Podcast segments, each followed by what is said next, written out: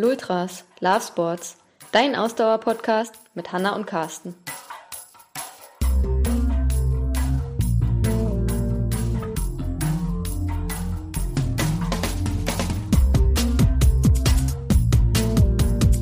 Folge 68. Wir haben mit unserer Freundin Martina gesprochen, die leidenschaftliche Ultra- und Trailläuferin ist. Und mit der du zusammen das FEN Female Endurance Netzwerk gegründet hast. Ein Netzwerk speziell für Frauen. Genau. Und mehr dazu gibt es jetzt in dieser Podcast-Folge. Viel Also- Spaß dabei. Los geht's. Hallo Martina. Hallo Carsten. Hallo Martina, schön, dass du bei uns bist. Wir freuen uns sehr, dass äh, das heute mit der Podcast-Aufnahme von uns klappt. Haben wir ja schon ein bisschen länger geplant und äh, wir starten gleich äh, eiskalt mit einer etwas außergewöhnlichen Einstiegsfrage und du wirst denken, hä, was soll das denn für eine Frage sein? Aber das ist das, was mir eingefallen ist, wo wir ähm, gerade off-Record schon über äh, dein Rennrad gesprochen haben. Ich wollte mal fragen, ob dein Rennrad einen Namen hat. Nein, mein Rennrad hat keinen Namen. Mist! Weil bei uns ist es so, äh, ich habe das irgendwie eingeführt bei uns, dass unsere Räder ähm, getauft werden. Und äh, irgendwie haben wir dann überlegt, ob das, äh, das Thema hatten wir letztens, dass das ein Frauenthema sein könnte. Das, Ja, ähm, weil auf Instagram jemand äh, dazu aufgerufen hat, äh, dem Fa seinem Fahrrad einen Namen. Den, Genau, also den, den Ideen Namen, für- Genau, den Namen mitzusuchen. und das war auch eine Frau. Genau. Und dann hatten wir nämlich äh, überlegt, ob äh, wir Frauen dazu tendieren, ähm, Rädern und anderen Dingen Namen zu geben. Aber bei dir ist es nicht der Fall. Da solltest du vielleicht noch mal überlegen, ob du dein Rad noch ich kann taufen das solltest. bestimmt noch umtaufen in Flotte Biene oder ähnliches. Ja, guck mal, das wäre doch sehr passend, passend zu deinem äh, Instagram-Account. Ähm, ja, meine Räder haben alle Namen. Und heute habe ich, äh, habe ich äh, aktuell äh, ein Kind von mir verloren. Nein, ich habe ein, mein, äh, ein Rad von mir verkauft heute. Ähm, okay, kein Name. Haben deine Laufschuhe auch Namen? Nee, deine? Nein. Wer will denn sich so viele Namen ausdenken? Ja, das stimmt. Äh, Ich muss tatsächlich sagen, äh, ich- wir wussten, ich wusste letztens nicht mehr, wie meine Räder alle heißen. Äh, aber das wirft ein ähm, etwas ähm, verschobenes Licht auf äh, dich in dem Sinne, dass du ja ähm, mit dem Rennradfahren, äh, dass das nicht deine erste Disziplin ist, sagen wir mal so, sondern du bist ja eigentlich Läuferin, oder? Ich bin eigentlich Läuferin und das Rennrad ist dazugekommen aus der ähm, Corona-Situation heraus, dass ich gedacht habe, ich muss diversifizieren. Mein Radius ist auch nicht weit genug und äh, wir zwei haben telefoniert und du hast mich auf den Gedanken gebracht, dass man auch mit ähm, äh, über 50 noch was Neues ausprobieren kann und das ist das erste Rennrad meines Lebens. Und nach großer Skepsis am Anfang muss ich sagen, es macht unglaublich viel Spaß. Ja, cool. Das freut mich ja. Da bin ich äh, beruhigt, dass, äh, dass meine äh, Ermunterung ähm, da auch, äh, dass du zufrieden damit bist mit dem, mit dem Rennrad. Ich kann auch aus eigener Erfahrung sagen, dass das, äh, dass das sehr viel Spaß macht. Ähm, ja, ich bin gespannt, äh, wie du das noch intensivieren wirst in den nächsten Jahren. Ob, äh, wenn wir das nächste Mal hier im Podcast sitzen, ob du dann sagst, äh, ja, nee, ich sehe mich gar nicht mehr als Läuferin. Eigentlich bin ich auch Läuferin und Rennradfahrerin oder äh, wer weiß, vielleicht sogar Triathletin. Also jetzt auch noch das Schwimmen reinzuwerfen, das ist schon gemein. ja, aber das ist, weißt du, wenn man äh, Rennradfahren macht und Laufen, ja, schwimmen äh, können die meisten von uns. Ja, also ich gehe mal davon aus, du kannst schwimmen. Ich, ähm, ich kann schwimmen. Ich sehe da zunehmende Gefährlichkeit. Der Vorteil beim Laufen ist ja, und ich glaube, darum wird das auch immer meine erste Disziplin bleiben, beim Laufen kann man den Kopf abschalten. Ähm, Gerade vor allen Dingen dem Tempo. Ich laufe ja gerne lange und langsam und weit. Das geht ohne Kopf. Auf dem Rennrad würde ich mich das nicht trauen. Auf dem Rennrad muss ich die ganze Zeit ähm, hellwach sein und darum ist das Rennradfahren schön. Es erschließt ähm, vor allen Dingen äh, wirklich auch mal 30, 40 Kilometer weit zu kommen, was anderes zu sehen. Ich mag das Gefühl von dem Rollen, das ist unglaublich schön. Es fährt sich mit großer Leichtigkeit.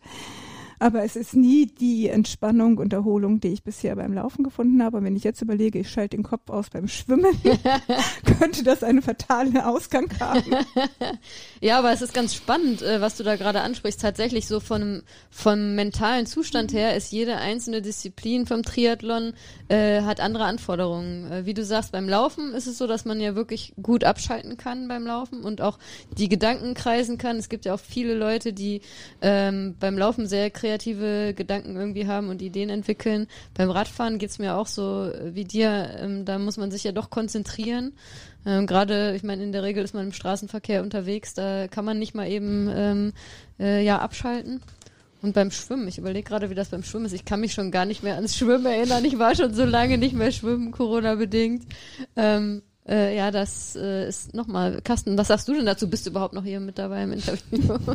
Ich habe abgeschaltet. ja, du, hast, du, du, du, hast, du bist auf Laufmodus gegangen. äh, wie ist denn das beim Laufen, äh, beim Schwimmen? Ja, also ich kann ja nur für mich sprechen, aber ich habe im, im Schwimmen keinen Kopf an. Also pff, das ist halt so eine langweilige Bewegung. Arm kraulen und immer mal wie den Kopf. Also wenn du, wenn du äh, im, im Schwimmbad schwimmst, dann kannst du Kacheln zählen. Ja. Brauchst du dir noch nicht mal einen Kopf machen, weil das, ich meine, du siehst, wenn da unten plötzlich der, der Längsstrich mit einem Querstrich abfließt, weißt du, jetzt kommt gleich die Wand. Davor musst du halt einfach immer kraulen, kraulen, kraulen. Naja, und im Freiwasser musst du halt immer mal den Kopf raushalten. Gucken, ob du noch in die richtige Richtung schwimmst. Aber ansonsten ist das ja, also ich finde jetzt übrigens auch, also Radfahren im Training bin ich voll bei Martina, ne? Das ist immer Anstrengung und immer Konzentration. Aber im, im Wettkampf selber ist das gar nicht so. Nee, im Wettkampf ist es ja auch was anderes, weil da bist du auf einer abgesperrten Strecke. Mhm. Da fährst du in der Regel irgendwie, die ist ausgezeichnet und du fährst einfach geradeaus und musst nur darauf achten, dass du deinem äh, dem, der vor dir fährt, nicht zu nahe kommst, beziehungsweise dann halt mit Abstand überholst. Dieser leichtsinnige Blödsinn hat übrigens fast dazu geführt, dass ich bei meiner ersten Mitteldistanz äh, in den Baum gekracht werde wäre, weil da bin ich nämlich auch so blauäugig den Berg runtergefahren, obwohl wir wussten, wie gefährlich die Abfahrten sind, habe ich unten mich völlig verschätzt beim Bremsen. Obwohl da einer gewunken hat und gebrüllt hat, ich soll endlich langsam fahren. Ja. Aber ja, war halt im Kopf ausgeschaltet. War da keine so gute Idee. Nee, Kopf ausschalten ist, äh, glaube ich, generell auf dem Rad äh, nicht so nicht so gut. Vor allem, weil äh, das einen Unterschied macht, ob wenn man mit, äh, ich sag mal, 30 äh, bis 40 km/h äh, umfällt als wenn man beim Laufen äh, so plus minus äh, 10 kmh vielleicht hat äh, und dann irgendwie hinfällt. Das ist halt auch eine andere Hausnummer. Aber wir wollen gar nicht jetzt darüber diskutieren, was die einzelnen Disziplinen vom Triathlon so ausmachen, sondern wir wollen ein bisschen mehr über dich erfahren, Martina. Erzähl mal, wie du denn... Ich bin froh, dass ich jetzt nicht zu Zwangstriathletin werde. noch nicht, noch nicht. Äh, du hast das Stichwort gegeben, da müssen wir nochmal drüber sprechen. Hast, hast, du schon mal, hast du schon mal in den Vertrag geguckt, den wir hier unterschrieben haben? In diesem Podcast-Vertrag, den wir dir angeblich hingelegt haben. Ja, genau. was im Kleinen gedruckt. Neben den 50 Waschmaschinen, die du gekauft hast. Nein, Spaß beiseite. Äh, erzähl mal, Martina, wie bist du zum Laufen gekommen? Bin ich zum Laufen gekommen? Eigentlich eine kuriose Geschichte, weil ich komme aus einer Familie, die per Definition unsportlich ist. Mhm. Also jeglicher Versuch, das Haus zu verlassen, führte mal dazu, dass meine Mutter gesagt hat, setz dich hin, lies ein Buch. Das habe ich auch viele, viele Jahre lang getan ähm, irgendwann im Studium aber Freunde gefunden, die überhaupt das erste Mal mich dem Thema Sport näher gebracht haben. Ähm, mit äh, Badminton zu der Zeit, habe lange in der Badminton-Gruppe gespielt, zu viert. Äh, mit großer Begeisterung, muss ich sagen. Ähm, fand, fand es auch äh, durchaus anstrengend. Das war meine einzige sportliche Karriere, bis ich irgendwann mit äh, Mitte 30 umgezogen war, die Badminton-Gruppe dadurch nicht mehr existierte ich beruflich viel auf Reisen war und dann von selber das Bedürfnis hatte, irgendwie wäre jetzt Bewegung auch noch ganz gut. Und dann ist, wenn man viel auf Reisen ist im Ausland, ähm, gibt es nicht wahnsinnig viel, was man machen kann. Man kann ins Fitnessstudio gehen im Hotel und das einzige Gerät, das ich je betreten habe, war ein Laufband. Ähm, es ist Laufen auf dem Laufband überhaupt nicht meins. Ich fand es unfassbar langweilig und habe gedacht, gut, vielleicht könnte man das ja auch draußen machen bin dann mal draußen laufen gegangen und habe festgestellt, es ist von großer Faszination. Also Laufen auf Reisen insgesamt ist spannend, weil man plötzlich den Ort, an dem man ist, kennenlernt. Es ging in meiner ersten ähm, Erfahrung dann ähm, outdoors auch gerade schief. Da war ich in Prag unterwegs gewesen im Winter, Dezember. ich wachte auf, es war verschneit und ich habe gedacht, das ist mein Tag, 6 Uhr früh, ähm, ich gehe in Prag laufen, habe ich auch gemacht. Ähm, ist schon ein paar Jahre länger her, da gab es noch keine GPS-Uhren oder zumindest hatte ich keine.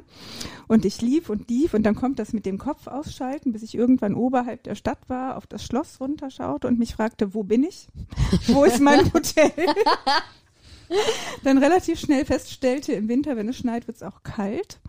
ähm, ich kann auch die Landessprache nicht und dann war tatsächlich das Hotel wiederzufinden eine längere Angelegenheit. Ich habe auch den, den Beginn meiner Konferenz verpasst an dem Tag. Ähm, was mir geblieben ist, ist aber, ich war wahnsinnig glücklich und entspannt. Das hat mir alles überhaupt nichts ausgemacht. Und ähm, ab da bin ich wirklich regelmäßig und länger immer wieder laufen gegangen.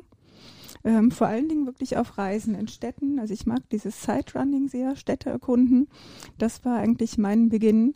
Ähm, ich würde es gar nicht laufen nennen, lass es uns beim Joggen lassen. Es war wirklich gemütlich vor sich hin joggen und die Gegend erkunden. Na, laufen ist laufen, egal in welchem Tempo. Da Ähm, würd weil ich, laufen äh, ist ja immer ambitioniert und Nein, Ziel. Laufen ist Laufen. ähm, Das äh, würde ich mal bestreiten und da ganz klar gegen den Begriff Joggen sprechen, weil Laufen ist Laufen, ganz egal in welchem Tempo. Ähm, äh, spannend, weil äh, wir machen das auch sehr gerne tatsächlich auf Reisen laufen und äh, dieselben Erfahrungen gemacht, dass es äh, unglaublich schön sein kann, auch äh, laufend andere Orte und Städte zu erkunden. Ähm, wenn ich dich so spontan frage, fällt dir was ein, was deine, äh, da dein tollstes Lauferlebnis auf Reisen bisher war? Ähm, gute Frage. Es gab sehr viele äh, schöne Lauferlebnisse. Ich glaube, das, was mir am besten gefallen hat, war tatsächlich mein erster Lauf im Central Park. Mhm. Weil ich da so oft und so viel schon drüber gehört hatte, weil es immer wieder natürlich auch in Filmen vorkommt und der Moment, ähm, in dem ich im Central Park schon reingelaufen bin, das hat sich sehr besonders angefühlt und was mich daran unglaublich fasziniert hat, war die große Anzahl Läufer, die man da gesehen hat. Davor war ich meistens irgendwie doch eher alleine unterwegs und plötzlich, da gab es dieses, da hatte ich, glaube ich, das erste Mal das Gefühl einer Lauf-Community. Und Amerikaner sind sehr freundliche Menschen, also wird viel gelächelt und gelacht und ähm, plötzlich so ein Gefühl von, ich gehöre jetzt dazu. Und für jemanden, der sein Leben lang unsportlich war, also es war wirklich mit Abstand die schlechteste Schulnote, ähm, ist das ein unglaubliches Gefühl zu denken, hey, ich laufe hier und ich, das fühlt sich richtig an. Ich bin gar nicht mehr der Exot, der so unsportlich ähm, daherkommt. Cool, äh, äh, coole Lauferfahrung, ja. Wir sind im, im Central Park ja doch mal eine Mini-Runde gelaufen, ne? Vorm äh, Vom New York Marathon. Marathon, ne. Ja, aber äh, jetzt nicht so ausführlich oder so. Aber ja, kann ich, äh, kann ich mir gut vorstellen, weil, ja, wie du sagst, da sind ja wirklich sehr viele Läufer und Läuferinnen auch unterwegs im Central Park. Ähm, Gibt es auch eine Negativerfahrung, wo du sagst, boah, das war irgendwie auch schrecklich irgendwo, wo ich laufen war? Ich wollte laufen, aber es war einfach nur total schrecklich. Also bei so Städteläufen eigentlich überhaupt nie. Auch sonst war Laufen jemals schrecklich. Ich glaube nicht. Also im Nachhinein zumindest nicht. Es gab schon Momente, die, die sehr an der Grenze waren. Also ich kann mich erinnern, einmal bin ich in der Mittagspause laufen gegangen und das ist eine wirklich lächerliche Geschichte, weil meine Firma war in einem kleinen Dorf und zu dem Dorf gehörte ein kleiner Hügel mit einem Wald. Ich habe es geschafft, mich in einem Wald von zwei Quadratkilometern zu verlaufen. Intensiv zu verlaufen. zu verlaufen in einer Art und Weise, also mit dem Verlaufen ist, ich habe wirklich einen unglaublich schlechten Orientierungssinn. In einer Art und Weise, dass diese Mittagspause dann auch zwei Stunden dauerte und als ich wiederkam, man in der Tat sich schon Sorgen machte, ob man jetzt einen Suchtrupp losschicken soll. ähm, und das ist wirklich dieses Gefühl von Verlaufen, schätze ich jetzt nicht wahnsinnig. Das ist, ähm, ist noch nicht Panik gewesen, aber man fühlt sich dann schon unwohl. Ja, aber nichtsdestotrotz äh, hast du dich dadurch ja nicht abschrecken lassen und bist ja tendenziell auch sehr gerne ähm, im Gelände und ich sag mal in, in der Natur laufend unterwegs, oder? Ich bin mittlerweile gern in der Natur laufend unterwegs. Das hat aber tatsächlich viele, viele Jahre gedauert, dahin zu kommen. Also am Anfang bin ich jemand gewesen, der standardmäßig da noch am Rhein gewohnt, immer am Rhein, das eine Rheinufer rauf, über die Brücke, andere Seite zurück nach Hause. Das konnte ich unglaublich oft wiederholen. Das war auch nie langweilig. Ähm, und nein, also Natur war eher was für mich Beängstigendes. Also Mhm. ich wäre nie auf die Idee gekommen, der Natur zu laufen. Warum sollte ich das tun? Also ähm, Asphalt ist gut, Straßenlampen sind gut und wenn die Autos rechts und links fahren, das, das gibt Vertrauen. Und ähm, dass ich tatsächlich angefangen habe, in der Natur zu laufen, war Zufall über eine gute Freundin, die gesagt hat, du, ich wollte so ein Laufcamp machen, aber allein ist es öd, magst du nicht mitkommen? Ähm, was sie mir nicht gesagt hat, war, dass es sich um ein Trailrunning-Event ähm, äh, in Österreich gehandelt hat. Und da bin ich tatsächlich das erste Mal in meinem Leben nicht auf Asphalt oder Forstweg gelaufen. Und ich hatte das Gefühl, ich muss Laufen ganz neu lernen. Das war eine interessante Erfahrung. Es war sehr, sehr gut, dass genügend Coaches dabei waren. Es war auch eine kleine Laufgruppe. Ähm, ich hatte ähm, mit der Monika jemanden, die auch an meiner Seite geblieben ist. Also ich war auch da nicht alleine, weil das ungewohnte Gelände oder jede Baumwurzel hat ja bei mir dazu geführt, dass die eh schon die schnelle Geschwindigkeit nochmal langsamer wurde. Ja.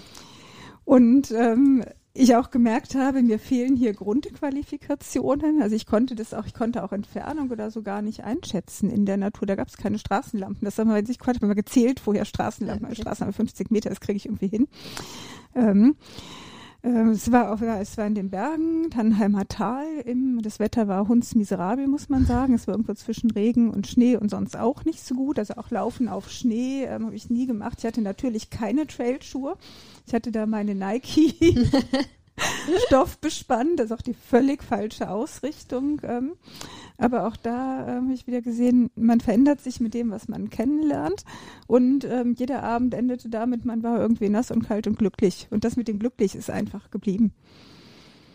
Und dann, äh, mhm. also hast du da quasi auch deine äh, Liebe zum Laufen in der Natur ähm, entdeckt? Ich ja? habe die entdeckt und zwar in einer Art und Weise, die schon fast beängstigend ist, dass ich dann nur noch in der Natur laufen wollte.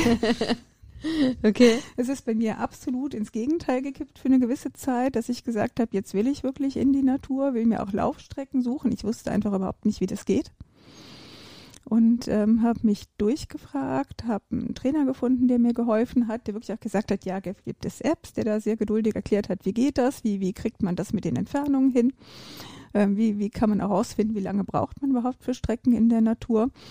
Und das hat mir geholfen, weil man halt, äh, da war ich dann auch schon ähm, Mitte 40 muss man sagen, da man ist dann schon etwas, also ich zumindest war etwas weniger mutig in manchen Dingen und da war jemand, der mir einfach Sicherheit gegeben hat, der auch gesagt hat, wenn es mal ganz schief geht, dann rufst du halt an oder schickst ein WhatsApp. Das habe ich natürlich nie gemacht, aber allein zu wissen, da wäre jemand, der einem auch, auch hilft, wenn man irgendwie in Probleme kommt, das hat mir eigentlich die Sicherheit gegeben, auch mutiger zu werden und ähm, immer mehr in die Natur zu gehen.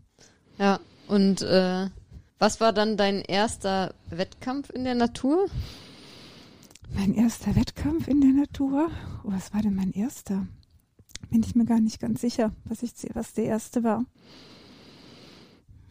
Ich glaube, es war tatsächlich die, ähm, die erste Teilstrecke zur Schluchtenprinzessin. Ich weiß aber nicht mehr im äh, Transruin-Aulta im Rheintal in der Aha. Schweiz. Was war das für ein Rennen? Ähm, das ist ein ähm, äh, Trailrennen am, am Rheintal entlang. Ich glaube, es war vermutlich so 20 Kilometer, schätze ich mal. Das müsste der erste sein, gewesen sein, den ich richtig in der Natur gemacht habe. Okay. Ja, das stimmt eigentlich. Ist eine gute Frage. Ich äh, könnte wahrscheinlich auch so schon spontan gar nicht sagen, was äh, der erste Trail-Wettkampf war. Ähm, ja, muss sagen, ich habe dann irgendwie. Ähm, Sachsen-Trail? War der erste Trail, ja stimmt, der erste Trail-Wettkampf, ne? Carsten rollt mit den Augen. also, das weiß man doch noch, wo man den ersten Wettkampf gemacht hat. Ja, aber wenn man schon so viel gemacht hat, dann ist es äh, manchmal gar nicht mehr so einfach, da zu wissen, was. Das sind auch viele. Ich habe es aber auch überlegt, weil ich weiß, bei mir sind es so ungefähr 100, weil nach 100 kam dann Covid und seitdem gibt es ja keine Wettkämpfe mehr. ähm, und das macht das schon schwieriger. Hast du eine Liste, wo ähm, du zählst oder warum weißt du, dass es 100 ähm, sind? Ich bin ja seit meinen allerersten zarten Laufanfängen im Kilometerspiel und da ja, trägt okay. man normalerweise seine Wettkämpfe ein und das zählt dann halt einfach hoch. Interessant, interessant. 100, ja, das ist ja schon mal nicht schlecht. Ähm, ohne äh, jetzt genau zu wissen, ob du das nennst, aber ich gehe davon aus, dass du das nennst, worauf ich anspielen will. Was war dein bisheriges äh, Lauf-Wettkampf-Highlight? Hm? Mein Highlight, das ist ganz klar, gibt's nur eins. Highlight war absolut äh, mein Gobi-Wüstenlauf. Ja, das, das war das äh, absolute, absolute Highlight. Für diejenigen, die uns jetzt zuhören und keine Ahnung mhm. haben, ähm, was das für ein Lauf ist, kannst du mal ein bisschen erzählen. Ich kann ein bisschen was erzählen. Ich kann vor allen Dingen auch erzählen, warum ich meinte, dass ich unbedingt in Gobi durch die Wüste laufen will. Das ist jetzt nicht ganz naheliegend. ähm, ich bin alt genug, um als Kind alle Bücher gelesen zu haben. Dies, wie gesagt, meine Eltern waren ja sehr fürs Lesen. Da gab es die komplette Sammlung aller Karl-May-Bücher. Das waren so lockere 100 Bände. Und einer davon spielte tatsächlich in der Mongolei. Und der hat mich als Kind sehr beeindruckt. Ähm, Das ist eigentlich der Hintergrund. Und dann habe ich, wie, wie immer, ähm, äh, im Internet äh, das eine und andere gelesen und gesehen, es gibt tatsächlich äh, das erste Mal einen Wüstenlauf durch die Wüste Gobi in der Mongolei. Und ich wollte gar nicht so sehr Ultra laufen oder, oder äh, Gobi war mir auch egal, aber ich wollte unbedingt in der Mongolei laufen. Und habe gedacht, das ist meine Chance. Das mache ich sonst nie. Das ist zu weit weg, da geht man alleine nicht hin und habe dann gesagt, gut, das ist jetzt irgendwie länger, als ich so mir das vorgestellt hätte. Es waren in der Summe ähm, so knappe 250 Kilometer in sechs Tagen. ähm, als ich mich dazu entschlossen habe, war es Anfang März und der Lauf war, wenn ich das richtig erinnere, so ungefähr Ende Juni. Das war jetzt auch nicht wahnsinnig ja, viel Vorbereitungszeit. Freut man sich als Trainer oder Trainerin. Ähm, ja, mein, mein, Trainer hatte, hatte unglaublich stabile Nerven. Ähm, ähm, ähm, er hat diesen netten Satz gesagt, wenn du das willst, dann schaffst du das auch. Also es ist ein Satz, den ich auch mir, ähm, mir seitdem auch selber öfter sage, auch in anderen Lebenslagen. Er hat mich dann schon darauf hingewiesen, dass das ja, wie es so schön heißt, äh, äh, mehr oder weniger selbst versorgt ist. Das heißt, der Veranstalter ähm, stellt ähm, das Zelt, das Feuer und das Wasser und alles andere muss man selber mitnehmen. Und ähm, das war schon ein Projekt, das mich sehr beschäftigt gehalten hat. Vom ähm, wie kauft man einen Rucksack bis zu was nimmt man im Rucksack mit, wie viel Lebensmittel braucht es, wenn man läuft. Ähm, auch das Laufen mit Rucksack wollte durchaus geübt werden. Auch das Laufen in der Hitze wollte geübt werden. Das waren also intensive drei Monate. Ich hatte eigentlich Glück. Ich hatte einen sehr verständnisvollen Arbeitgeber, der gesagt hat, ja gut, wenn du mittags halt mal zwei, drei Stunden weg bist, das macht nichts. es war wirklich ein ähm, sehr knackiges, ähm, äh, intensives Training. Ich bin froh, dass ich so intensiv trainiert habe. Das hat mir hinterher sehr geholfen. Vor allen Dingen, als ich sehr trainiert habe, waren die Hitzeläufe. Das heißt, erstens nicht trinken, ähm, dann äh, am Ende des Arbeitstages logischerweise ähm, relativ weit laufen, durchaus 10, 15 Kilometer und dann drei Saunagänge, immer noch ohne was zu trinken. Boah. Wenn man das das erste Mal macht, dann bereut man die Idee, ich will unbedingt in der Mongolei laufen. Ich habe mich natürlich auch nicht an die Regeln gehalten. Ich habe dann doch was getrunken und dann hat mein Trainer gesagt, ja, es ist ein netter Versuch, aber das war nicht das Ziel. Aber man, äh, das ist das Interessante, was ich wirklich faszinierend daran finde, ist, wie anpassungsfähig der Körper ist und wie viel mehr man eigentlich immer kann, als man sich selber zutrauen würde. Das ist das, was mir sehr geblieben ist. Und ich hatte, hatte dann, als ich ähm, losgeflogen bin, wirklich auch das Gefühl, ich habe das gut im Griff, ich habe mich gut vorbereitet gefühlt. Ich war so lange unglaublich guter Dinge, bis ich in der Mongolei ankam, auf die ersten anderen Läufer stieß. Und da gibt es mal die Frage, ähm, ich glaube, jeder ist in so einem Moment irgendwo nervös. Man weiß, in zwei Tagen geht das los, 250 Kilometer durch die Wüste. Wie wird das wohl? Und dann sagte eine andere Läuferin zu mir, ja, dein wievielter Ultra ist das denn? Und ich sagte, mein erster. Und dann kam so diese lange Schweigen. Und irgendwie hatte ich den Verdacht, ähm, ähm, irgendwas ist nicht ganz richtig. Und ähm, es war relativ schnell klar, dass eigentlich jeder dachte, ich würde das nicht ins Ziel schaffen bei dem Lauf. Ähm, und ich bin sehr, sehr froh, dass das nicht eingetreten ist. Und dass ich so meinen Weg gefunden habe, auch diesen Ultralauf zu laufen. Und ich habe über mich was ganz Spannendes ähm, erfahren dass ich eigentlich während des Laufes, immer wenn wir im Camp waren, ähm, viel Freude hatte, mit den anderen Athleten mich auch auszutauschen. Aber wann immer wir gelaufen sind, war ich eigentlich praktisch die ganze Zeit alleine unterwegs. Und das ist das mit dem Kopf ausschalten. Ich habe das so genossen, einfach in meinem Tempo durch die Natur zu laufen. Ich habe natürlich vorher gedacht, das wird wahnsinnig langweilig. Also ich hatte tonnenweise Musik dabei. Ich hatte natürlich auch Solarladegeräte, damit ich auf gar keinen Fall die Musik ähm, irgendwie ausgehen könnte. Ich habe nicht ein einziges Mal Musik gehört während der ganzen Woche. Ähm, was ich gemacht habe, was, was mich ähm, vielleicht auch gerettet hat, war auf der langen Distanz. Das sind dann, also es gibt eine Etappe, die ist ungefähr 70 Kilometer. Die geht auch über Nacht.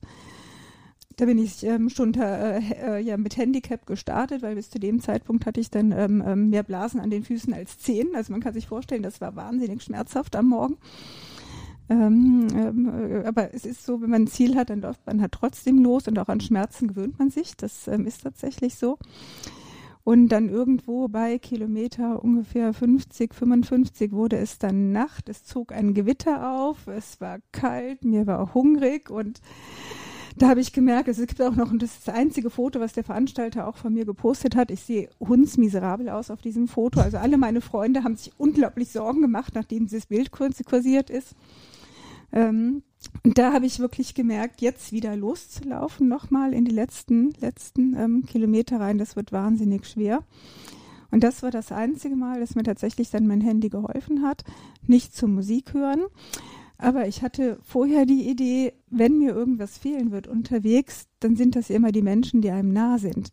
Und also hatte ich einige sehr gute Freunde gebeten, sie könnten mir doch per WhatsApp kleine Sprachnachrichten schicken für den Fall, dass ich wirklich denke, ich mag nicht mehr, dass ich irgendwo wieder äh, ja Zuspruch finde und und dann weiterlaufen mag. Und da habe ich mich tatsächlich in dem Moment auch dran erinnert und habe gesagt, jetzt schaue ich mal, was für Nachrichten haben die mir wohl geschickt und habe dann diese Sprachnachrichten angehört.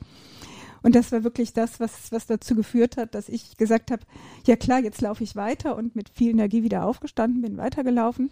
Und an dem Kontrollpunkt sind tatsächlich viele, viele andere in dieser Nacht aus dem Rennen gegangen und dann auch nicht mehr gestartet.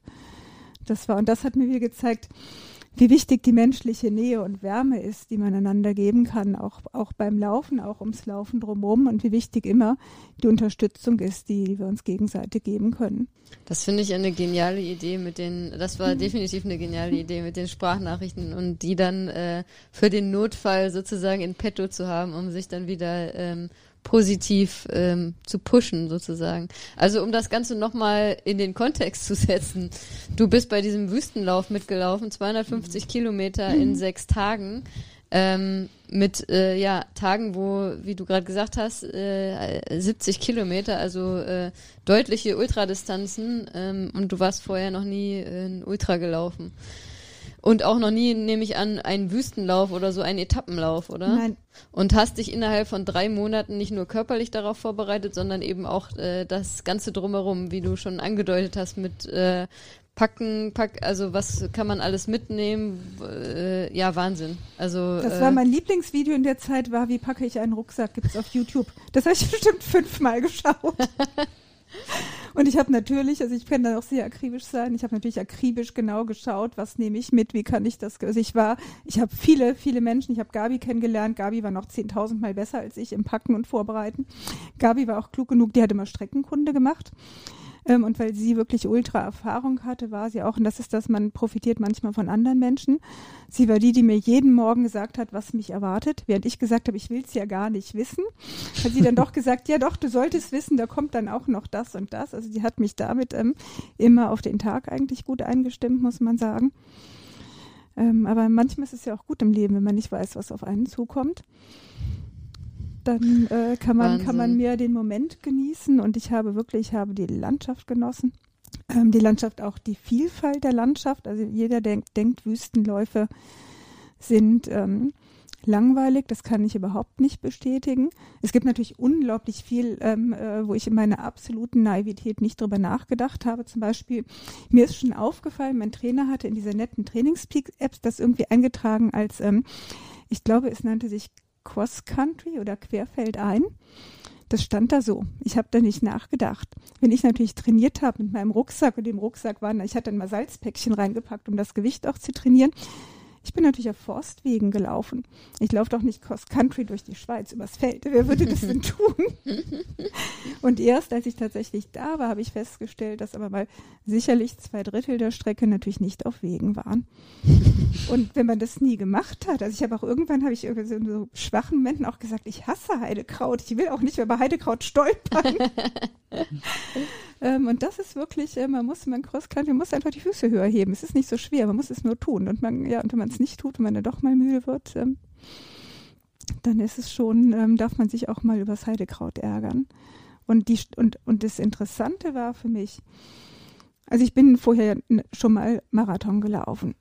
Aber der Marathon war anstrengender als 48 Kilometer in der Wüste. Natürlich okay. hat man in der Wüste mehr Zeit.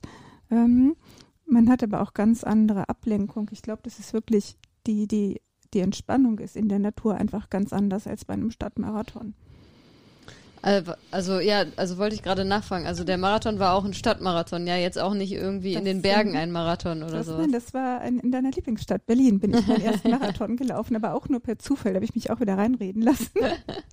ja, aber das ist ja äh, dann tatsächlich ähm, ja durchaus äh, ganz andere mhm. Bedingungen, unter denen man dann läuft. Was mich auch noch interessieren würde, wäre ähm, wie hast du es geschafft, dich dann jeden Tag immer zu erholen? Das ist ja auch nochmal, es ist eine Sache, einen Marathon an einem Tag zu laufen, aber es ist eine andere Sache, sechs Tage hintereinander dann, ja, ich weiß nicht, von bis, was war die kürzeste Distanz? Die längste Distanz war dann 70 Kilometer, oder? Ähm, ja, am Anfang, die waren 45 bis 48 und die kürzeste war tatsächlich dann die letzte Distanz. Da waren es dann nur 10 oder 12. Also der letzte Tag war dann nicht mehr sehr lang. Das heißt, fünf Tage waren es äh, jeden Tag sehr lange Distanzen und der mhm. letzte Tag war dann mhm. verhältnismäßig mhm. kurz sozusagen. Mhm. Ja, also wie hast du das geschafft, äh, da Tag für Tag dich so zu erholen, dass du wieder so fit bist, um wieder da äh, die Strapazen eines langen Laufes in der Wüste ähm, durchstehen zu können?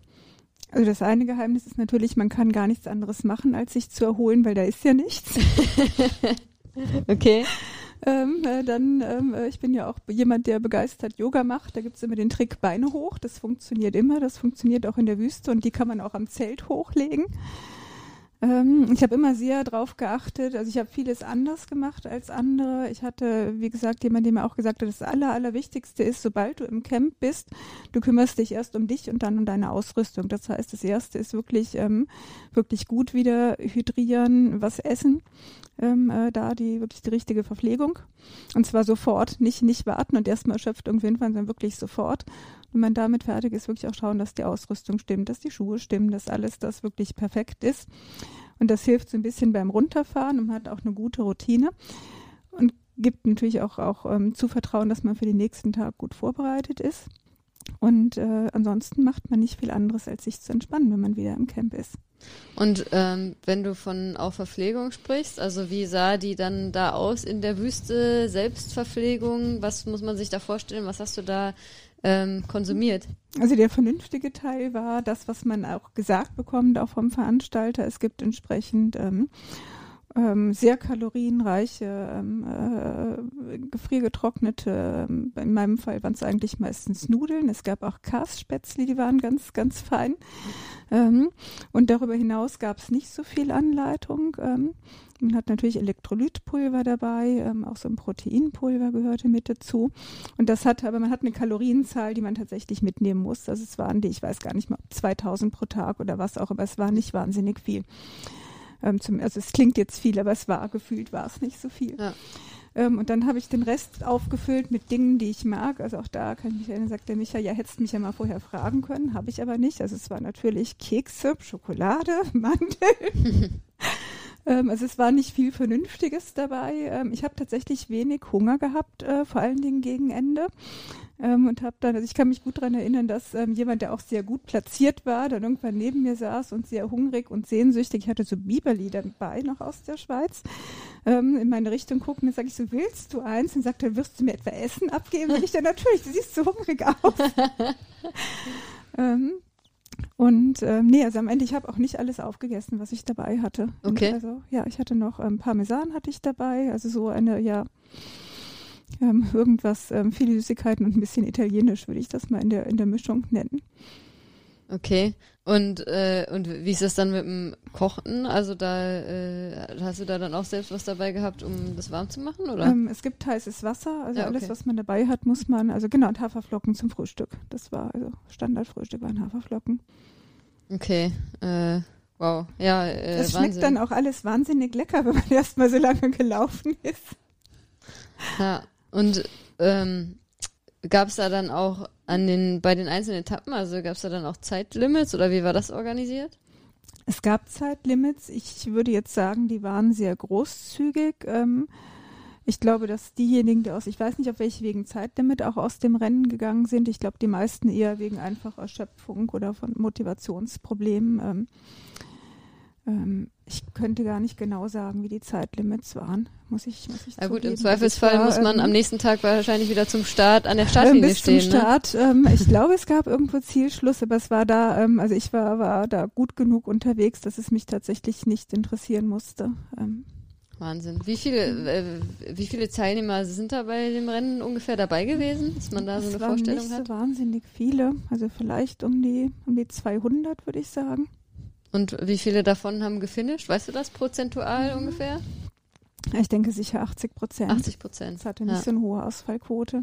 Ja gut, wer sich auf so ein Abenteuer einlässt, da sollte man ja ähm, dann denken, dass äh, man da nicht so blauäugig wie vielleicht mancher, der in der Bierlaune sagt, äh, ja, ich laufe nächstes Jahr Marathon oder so, ähm, aber äh, so eine Geschichte ist ja nochmal eine andere Hausnummer, ne? Auch vom, äh, allein vom Aufwand her, äh, von der An- und Abreise und allem, das ist natürlich nochmal was ganz anderes, ne? Das ist vom Aufwand viel. Es ist schon auch ein Entscheid zu sagen, man macht was am anderen Ende der Welt. Es ist auch kostspielig, muss man sagen, Mhm. So einen Lauf zu machen, äh, vom Flug dahin, aber auch die, die Gebühren natürlich für den Lauf. Ähm, es ist ja nicht nur die Organisation des Laufes, was, was für mich hervorragend war. Meine größte Sorge war natürlich, ich könnte mich verlaufen. Aber es war tatsächlich hervorragend ausgeschildert vom Veranstalter. Es gibt ärztliche Betreuung auf der Strecke, das war mir noch wichtig. Mhm. Ähm, auch sehr, ähm, und das hat, hat mich sehr beeindruckt, dass tatsächlich auch die Anteilnahme auch von denen, die an der Strecke unterstützt haben, es gab alle 10, 12 Kilometer eine Station zum Wasser nachfüllen. Und das war immer mehr als nur eine Verpflegungsstation. Das war wirklich eine, eine ähm, Tender Loving Care ähm, Einheit eigentlich, die unterwegs war und wirklich versucht hat, jeden ähm, bestmöglich auch weiterzuschicken auf die Strecke. Und ähm, wie, also äh, wie ist das in der Wüste? Dass Heiß. man den, ja, also das glaube ich. Wie, Wahnsinn. wie warm, wie es warm war viel Sonne. Es hatte auch übrigens viel Wasser. Ja. Wie, wie war das Ähm, Wetter? Ich, äh, ähm, ähm, äh, wir hatten alles von, von richtig Hitze, ähm, ähm, vor allen Dingen in den, in den Sanddünen und strahlendem Sonnenschein, bis zu aber auch wirklich viel Regen. Also auch so viel Regen, dass einmal das Camp evakuiert werden musste, weil es komplett überflutet war. Und auch die, ähm, das, was mal als Flusskreuzung gequert war, ähm, ähm, was eigentlich vielleicht 20, 30 Zentimeter Wasser war, das war dann ein reißender Fluss, der mir so bis zur Hüfte ging. Und meine größte Sorge war, ich muss da durch und ich will meine Schuhe nicht verlieren, weil wenn Mhm. das so schlammig wird, ist das natürlich schon ein Risiko. Habe ich mir so durch diesen Fluss gekämpft. Und das war bei dieser 70er-Etappe auf Kilometer paar 60. Mhm. Ähm, da war ich schon auch recht erschöpft. Dann war ich auf der anderen Seite vom Fluss, nur um festzustellen, ich habe an der falschen Stelle gequert. Der schlängelte sich so. da musste ich da also nochmal durch und, und hatte dann wirklich auch Mühe, die, die Böschung wieder hochzukommen. Also das war so ein, aber da hat es einfach unfassbar viel. Es war ein richtiges Wüstengewitter, ähm, wo es in Sekundenschnelle sich einfach die Wüste in, in eine Wasserlandschaft verwandelt hat. Das, das war, glaube ich, der toughste Moment, da, da weiterzukommen. Ja. Und äh, auch jetzt für die Leute, die nicht mal ansatzweise äh, sowas schon mal gemacht haben in der Richtung, wie ist das von der Orientierung her? Da, ich nehme an, in der Wüste ist die Strecke nicht irgendwie abgesteckt oder wie funktioniert das? Ähm, doch, die stecken tatsächlich ab mit so kleinen Fähnchen oder aber wenn es dann Nacht ist, mit Knicklichtern. Das fun- Also wenn die Knicklichter dann mal wegschwimmen, wird es auch wieder schwierig. Mhm. Das war in der Nacht auch schwierig. Da hat aber geholfen, ähm, da, ähm, das, da war zwar keiner vor mir zu sehen, aber am Camp haben die immer Trommeln, mit denen sie eigentlich die, die ins Ziel kommen, dass sie dann trommeln, dass, dass es auch ähm, ähm, ähm, gewürdigt wird, dass man es geschafft hat. Und ich konnte die Trommeln hören und habe mich dann teilweise nach den Trommeln orientiert. Und die, die hinter mir waren in dem Moment, die haben sich an meinem Licht orientiert, weil das war, war ein wirklich schwieriger Abschnitt. Ja. Und man bekommt natürlich Streckenkarte, man hat einen Kompass dabei, also man hat entsprechend ähm, Sicherheitsgegenstände ähm, ähm, dabei. Ich war ganz froh, dass man sie nicht gebraucht hat, muss ich sagen. Also ich wäre gar nicht in der Lage gewesen, den Kompass zu benutzen. Also ich hatte ihn dabei, aber ich habe es natürlich nicht geübt, weil Wieso hast du, also dann würde ja jetzt äh, jemand, der solche Sachen macht, fragen, wieso hast du den dann dabei? Weil das ist ja wieder Zusatzgewicht, weil so wie ich das kenne, Ich geht's vermute ja mal, der gehörte zur der Pflichtausrüstung. gehörte Oder? zur Pflichtausrüstung und die haben die Pflichtausrüstung Ja, okay, auch dann- sehr akribisch kontrolliert. Ja, okay, also, dann ist es, ähm, dann verstehe ich es, weil es geht ja sonst darum, wenn man da mit dem eigenen Gepäck unterwegs ist, äh, das Gewicht äh, so weit zu äh, optimieren und zu minimieren, dass man wirklich nur das dabei hat, was man unbedingt braucht, oder? Weil jedes Ja. äh, Gramm, was du mehr mit dir schleppen musst, ist mehr Ballast, ne? Ja, und es haben sich auch natürlich nicht alle daran gehalten. Also es gibt natürlich Vorgaben, die werden auch kontrolliert. Und es gibt natürlich auch Empfehlungen, dass zum Beispiel der Schlafsack gut genug sein sollte, um auch die kalten Nächte in der Wüste gut ähm, ähm, einen gut zu wärmen. Das ist auch, glaube ich, wirklich wichtig. Ähm, weil durch die Anstrengung kühlt man auch wahnsinnig aus, aber durchaus der ein oder andere Athlet hat das sehr großzügig ausgelegt. Das konnte man schon sehen. Da waren nicht alle mit dem, mit dem gleichen Gewicht unterwegs. Okay. Wie viel Und, Kilo, weißt du, ähm, wie viel Kilo du auf dem Rücken hattest?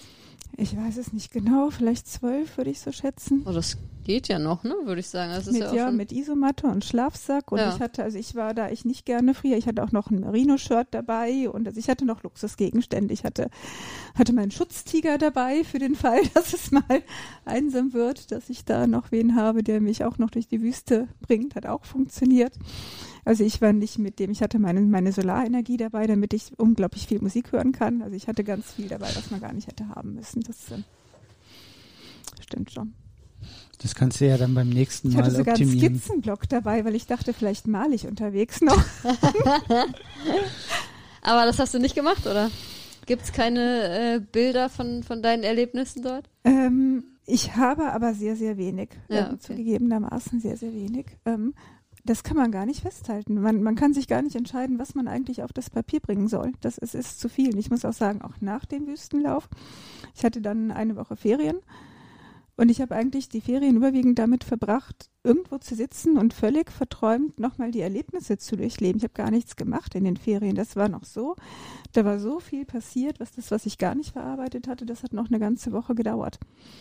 Ja, doch, das kann ich mir gut vorstellen, weil das äh, ist ja einfach ein wahnsinniges Erlebnis, was du da hattest oder äh, viele einzelne Erlebnisse auch auf dieser äh, dieser Sechs-Tage-Reise da, sage ich mal, und äh, auch ähm, in sportlichen und einfach Abenteuerbereichen, sage ich mal, wo du vorher wahrscheinlich noch nicht ansatzweise irgendwas in der Richtung gemacht hast und äh, da ähm, das ja, das muss man erstmal verarbeiten. Das hast du wahrscheinlich auch in der einen Woche nicht komplett verarbeitet, was du da einen gemacht Woche hast. Nicht komplett. Und es gibt auch jetzt manchmal ganz kleine Dinge, die dazu führen, dass man plötzlich was erinnert und dann ich bin dann sofort wieder beseelt und würde gerne in den nächsten Flieger steigen und zurück und das gerade nochmal machen, muss ich zugeben. Das, Also das heißt, das ist auch was, was du äh, nochmal machen willst. Auch genau dasselbe Mhm. oder das, äh, andere ähm, ähnliche Veranstaltungen. Also ich würde sogar das Gleiche nochmal machen. Also ich kann mich erinnern, das war, ich hatte einen Moment und das ist, ähm, ähm, das war für mich so emotional. Das war aber Monate später saß ich im Zug und manchmal kaufe ich mir auch so Laufzeitschriften und blätter diese Laufzeitschrift auf und da war ein Bericht über diesen Wüstenlauf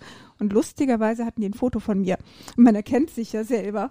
Und da habe ich gedacht, boah, das war so grandios und mir fiel das alles gerade, dann sah ich das Foto von mir und dem Sascha, der hat mich da ans Ziel genommen. Ich sage, oh, das war so grandios, ich will da gerade sofort zurück und, und das genauso ähm, nochmal. Es waren auch tolle Leute, wirklich ähm, ähm, unglaublich große Solidarität unter den Läufern. Ähm, ich würde gerne auch einen anderen Wüstenlauf machen, das wäre Atacama. mhm. Ich will unglaublich gern durch die Atacama-Wüste. Ähm, ich glaube aber, das ist tatsächlich noch anspruchsvoller und da würde ich mich dann gern doch ein bisschen länger vorbereiten. Was heißt anspruchsvoller? Weißt du, was das ungefähr? Also ist das auch äh, Mhm. von der Zeit her, von den Tagen her dieselbe Dauer oder? Das ist ungefähr das Gleiche. Ich glaube, klimatisch ist es schwieriger, weil die Wüste ist trockener, heißer und es ist, liegt mir in der Höhe. okay. Ähm, Ja, da sind wir. Ja, wir sind auf jeden Fall gespannt, äh, was du dann noch alles äh, für verrückte Sachen machen wirst in der Zukunft. Gut, im Moment ist das alles ein bisschen schwierig, aber die Zeit wird wieder kommen, wo das auch alles wieder stattfinden wird und äh, mal gucken, ob du dann wirklich äh, dir mehr Zeit gibst, dich darauf vorzubereiten.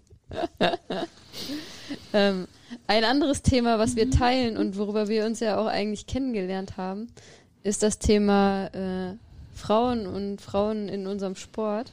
Ähm, und ich weiß, dass dir das sehr wichtig ist und wir haben ja beide da auch ähm, eine Initiative ins Leben gerufen. Ähm, aber äh, bevor wir dazu kommen und konkreter dazu kommen, würde ich gerne von dir wissen, warum ist dieses Thema Frauen und Frauen im Sport äh, und speziell jetzt im Laufsport vielleicht äh, für dich äh, ein wichtiges Thema? Für mich ist das Thema deshalb so wichtig, weil ich selber erlebt habe, wie viel das für mich verändert hat im Leben. In dem Moment, ähm, äh, wo ich angefangen habe mit dem Laufen, habe ich relativ schnell gemerkt, dass mit anderen Frauen zusammenlaufen sehr bereichernd sein kann, dass man sich selber Mut macht, ähm, dass man auch anderen Mut machen kann. Und ich habe zu der Zeit über, über dieses berühmte Kilometerspiel ähm, eine Freundin gefunden, die Daniela, die auch in der Region wohnte. Und wir haben uns dann verabredet, wir könnten gemeinsam bei einer Laufveranstaltung teilnehmen. Und für Menschen wie mich, die nie sportlich waren, die das aus der Jugend nicht kennen, ist es nicht so unkompliziert, wie man sich das vorstellt. Es braucht wirklich Überwindung.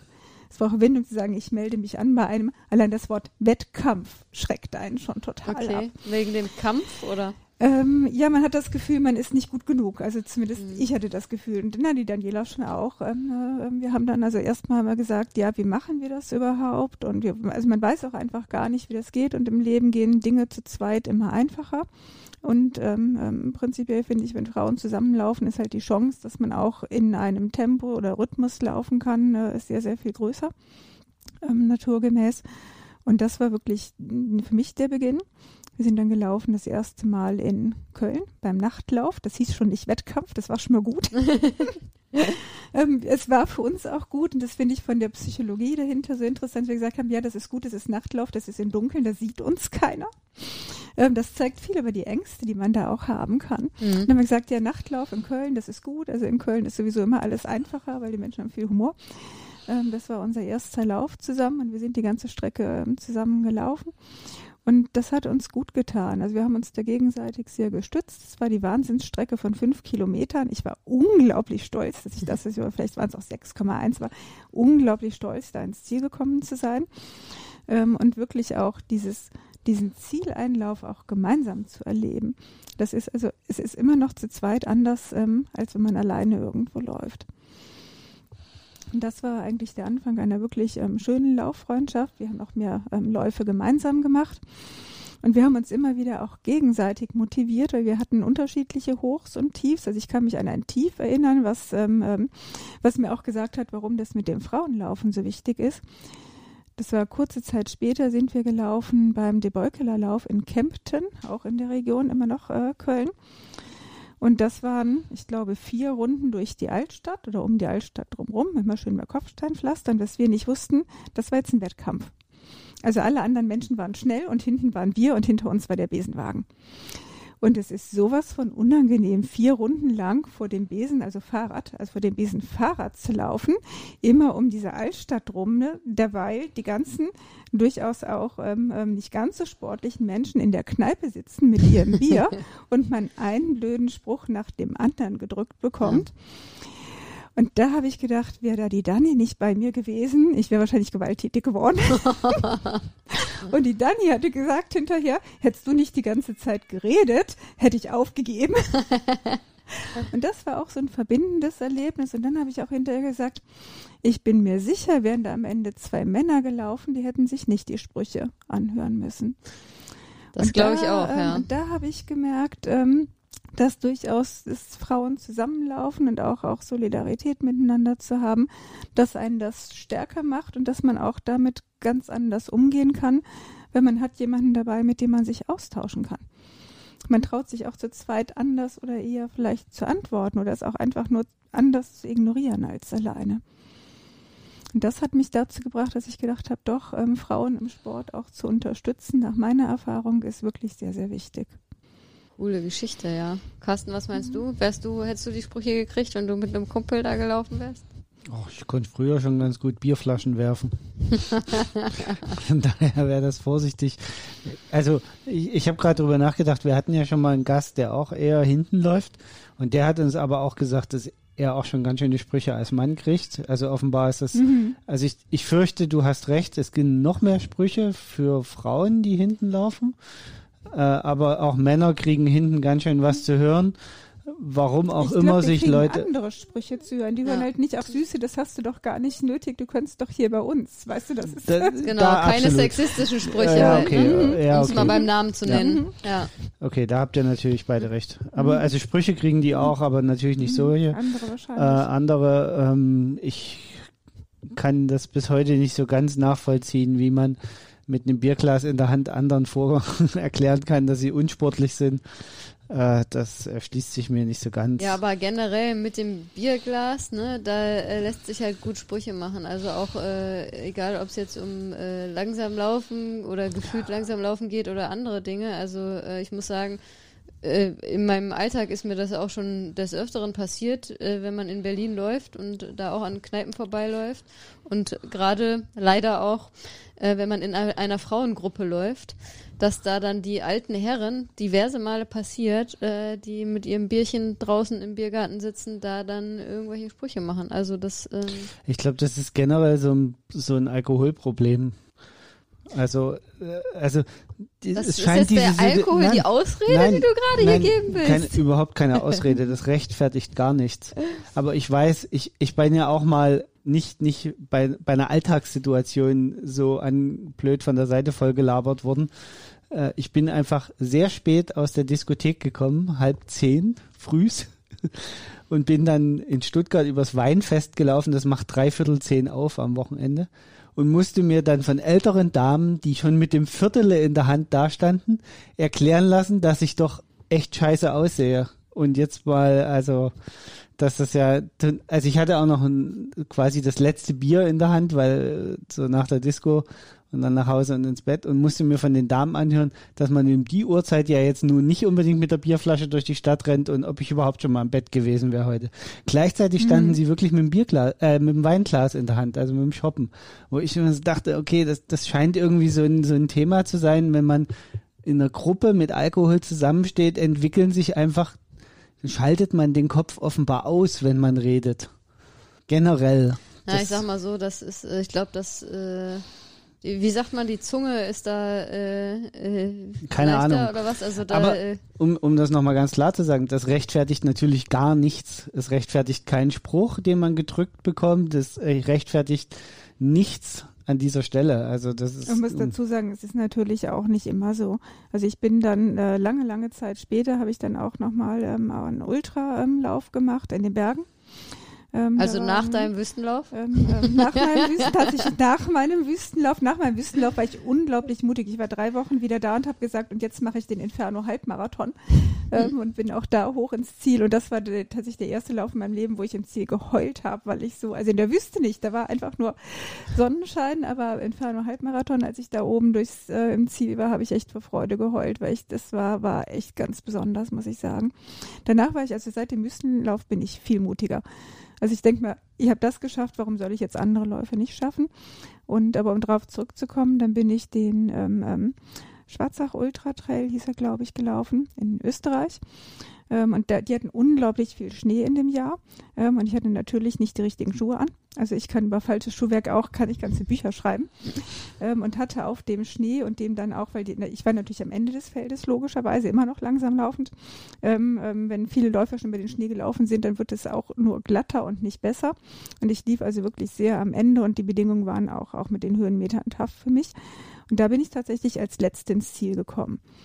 Aber mit dem Unterschied, ähm, jetzt sind die Österreicher vielleicht auch einfach wahnsinnige freundliche Menschen. Ähm, die haben mich nicht nur auf den letzten 100 Metern, auch die Menschen, die im Dorf da waren, ob alkoholisiert oder nicht, weiß ich gar nicht. Die haben mich wirklich unterstützt. Die haben mich ins Ziel getragen, so mit, mit der auch mit den Zurufen. Und ich werde das nie vergessen. Es war ein wahnsinnig bewegender Moment, man auch zwölf Stunden in so eine Festhalle reinkommt und tatsächlich die anwesenden guten Läufer aufstehen und es gibt Standing Ovations für den letzten. Ja, der letzte wird man, immer äh, am meisten gefeiert. Da zeigt man, das geht auch anders. Ähm, ja. Und das ähm, äh, ist so ein Gedanke, finde ich, den sollte man auch mitnehmen. Dass ähm, ähm, am Ende ist halt jeder, der ankommt, dann irgendwie doch zumindest mal, ähm, man selber fühlt sich erstmal als Sieger, weil man hat für sich was erreicht. Und das ist was, was ich auch in, in, in, in der, unserem gemeinsamen Projekt so sehe, ist, eigentlich ist der, ähm, das, was man erreicht, ist immer für einen selbst. Das ist nicht für andere. Und es ist völlig egal, ob vorne, in der Mitte oder hinten. Ähm, ähm, ähm, dass die die Freude, die man oder die ich zumindest empfinde beim Laufen und, und ich habe auch Läufe gehabt, da war ich wirklich gut, da habe ich auch auf dem Podium gestanden und einen Preis bekommen. Aber die Freude ist nicht unterschiedlich. Ich habe mich als Letzte genauso gefreut wie auf meinem Rang zwei oder drei, den ich da hatte. Und das ist für mich das unglaublich Faszinierende am Laufen. Das ist so eine irgendwie so eine demokratische Sportart.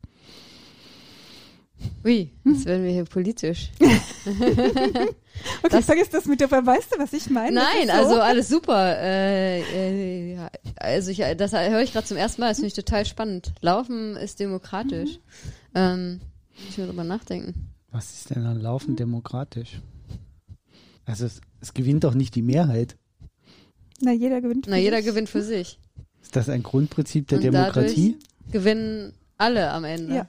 Das hast du jetzt schön auf den Punkt gebracht. Ah, aber Yes. gerade nochmal die Kurve gekriegt hier. ähm, Die Hanna kann das halt übersetzen, was ich sage, und uns schon so gut kennen. Gib uns noch ein paar Wochen, Carsten, dann kannst du das auch. Das ist ja wie in der Demokratie. Am Ende gibt es nur Sieger. Also das ist so für mich, vielleicht ist das mein etwas naives Verständnis von Demokratie. Am Ende gibt es nur Sieger. okay, Das das, das die müssen wir vielleicht mal für irgendeinen Politik-Podcast aufheben, ob es in der Demokratie immer nur Sieger gibt.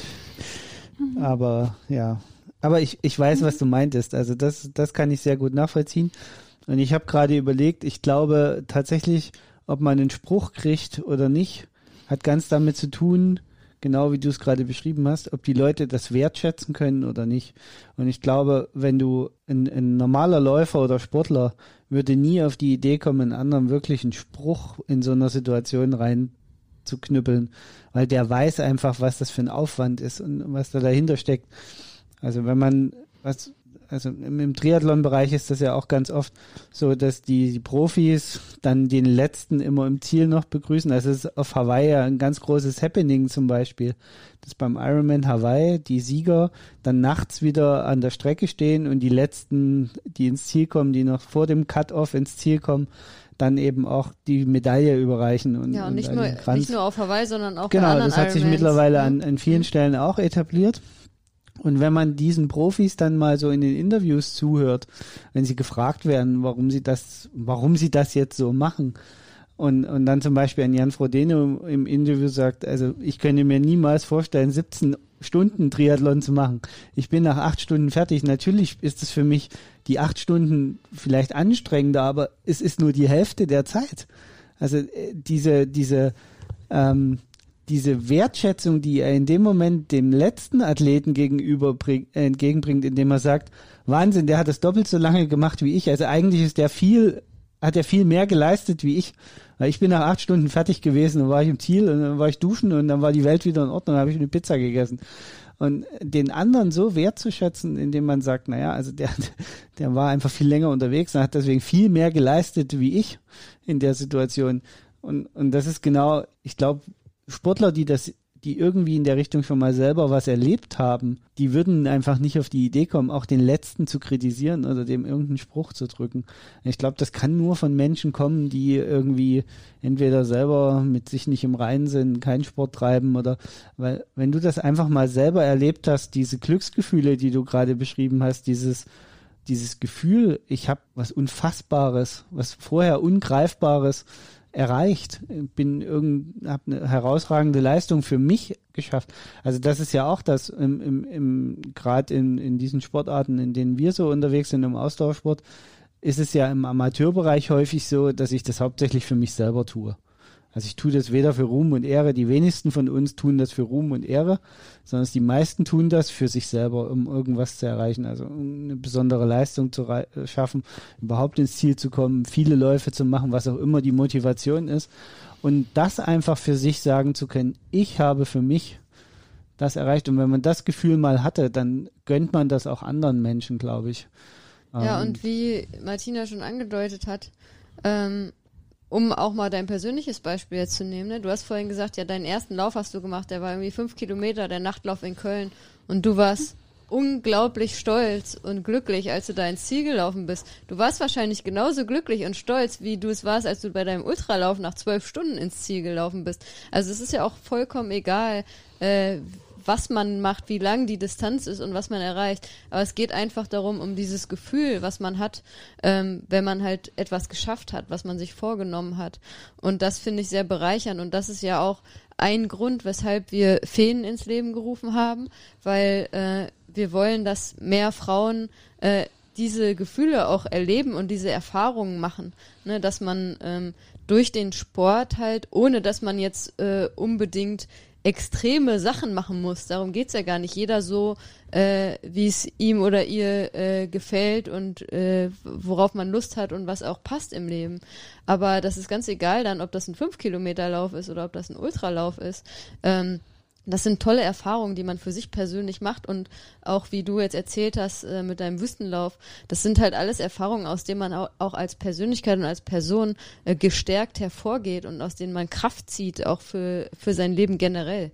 Ne? Und das finde ich ähm, tatsächlich das Besondere, nicht nur am Laufen, sondern auch, Carsten hat auch gesagt, Triathlon, also am Ausdauersport insgesamt, ähm, dass man da ähm, einerseits alleine ist und für sich halt dann da so tolle Erfahrungen machen kann und ich glaube auch unwahrscheinlich viel über sich lernen kann. Da kannst du sicherlich auch äh, vielleicht nochmal erzählen, äh, was du äh, bei dem Wüstenlauf hast du wahrscheinlich unglaublich viel über dich selber auch gelernt in den sechs Tagen. Ähm, und andererseits aber dann auch wieder, wieder zu deinem, zu deiner Demokratie-Theorie zurückzukommen, ähm, man ist alleine unterwegs und du leistest ja die Leistung ganz alleine. Aber trotzdem ist diese Gemeinschaft da, die im besten Fall, ähm, und da ist dieser Wissenlauf von dir auch wieder ein gutes Beispiel, weil da war eine, ihr wart eine Gemeinschaft, ihr wart eine kleine Gemeinschaft, die alle dasselbe Ziel verfolgt haben, was jeder einer äh, alleine aus eigener Kraft schaffen musste. Da trägt dich keiner äh, über die Ziellinie, sondern du musst selbst über die Ziellinie laufen. Aber trotzdem haben halt alle dasselbe Ziel.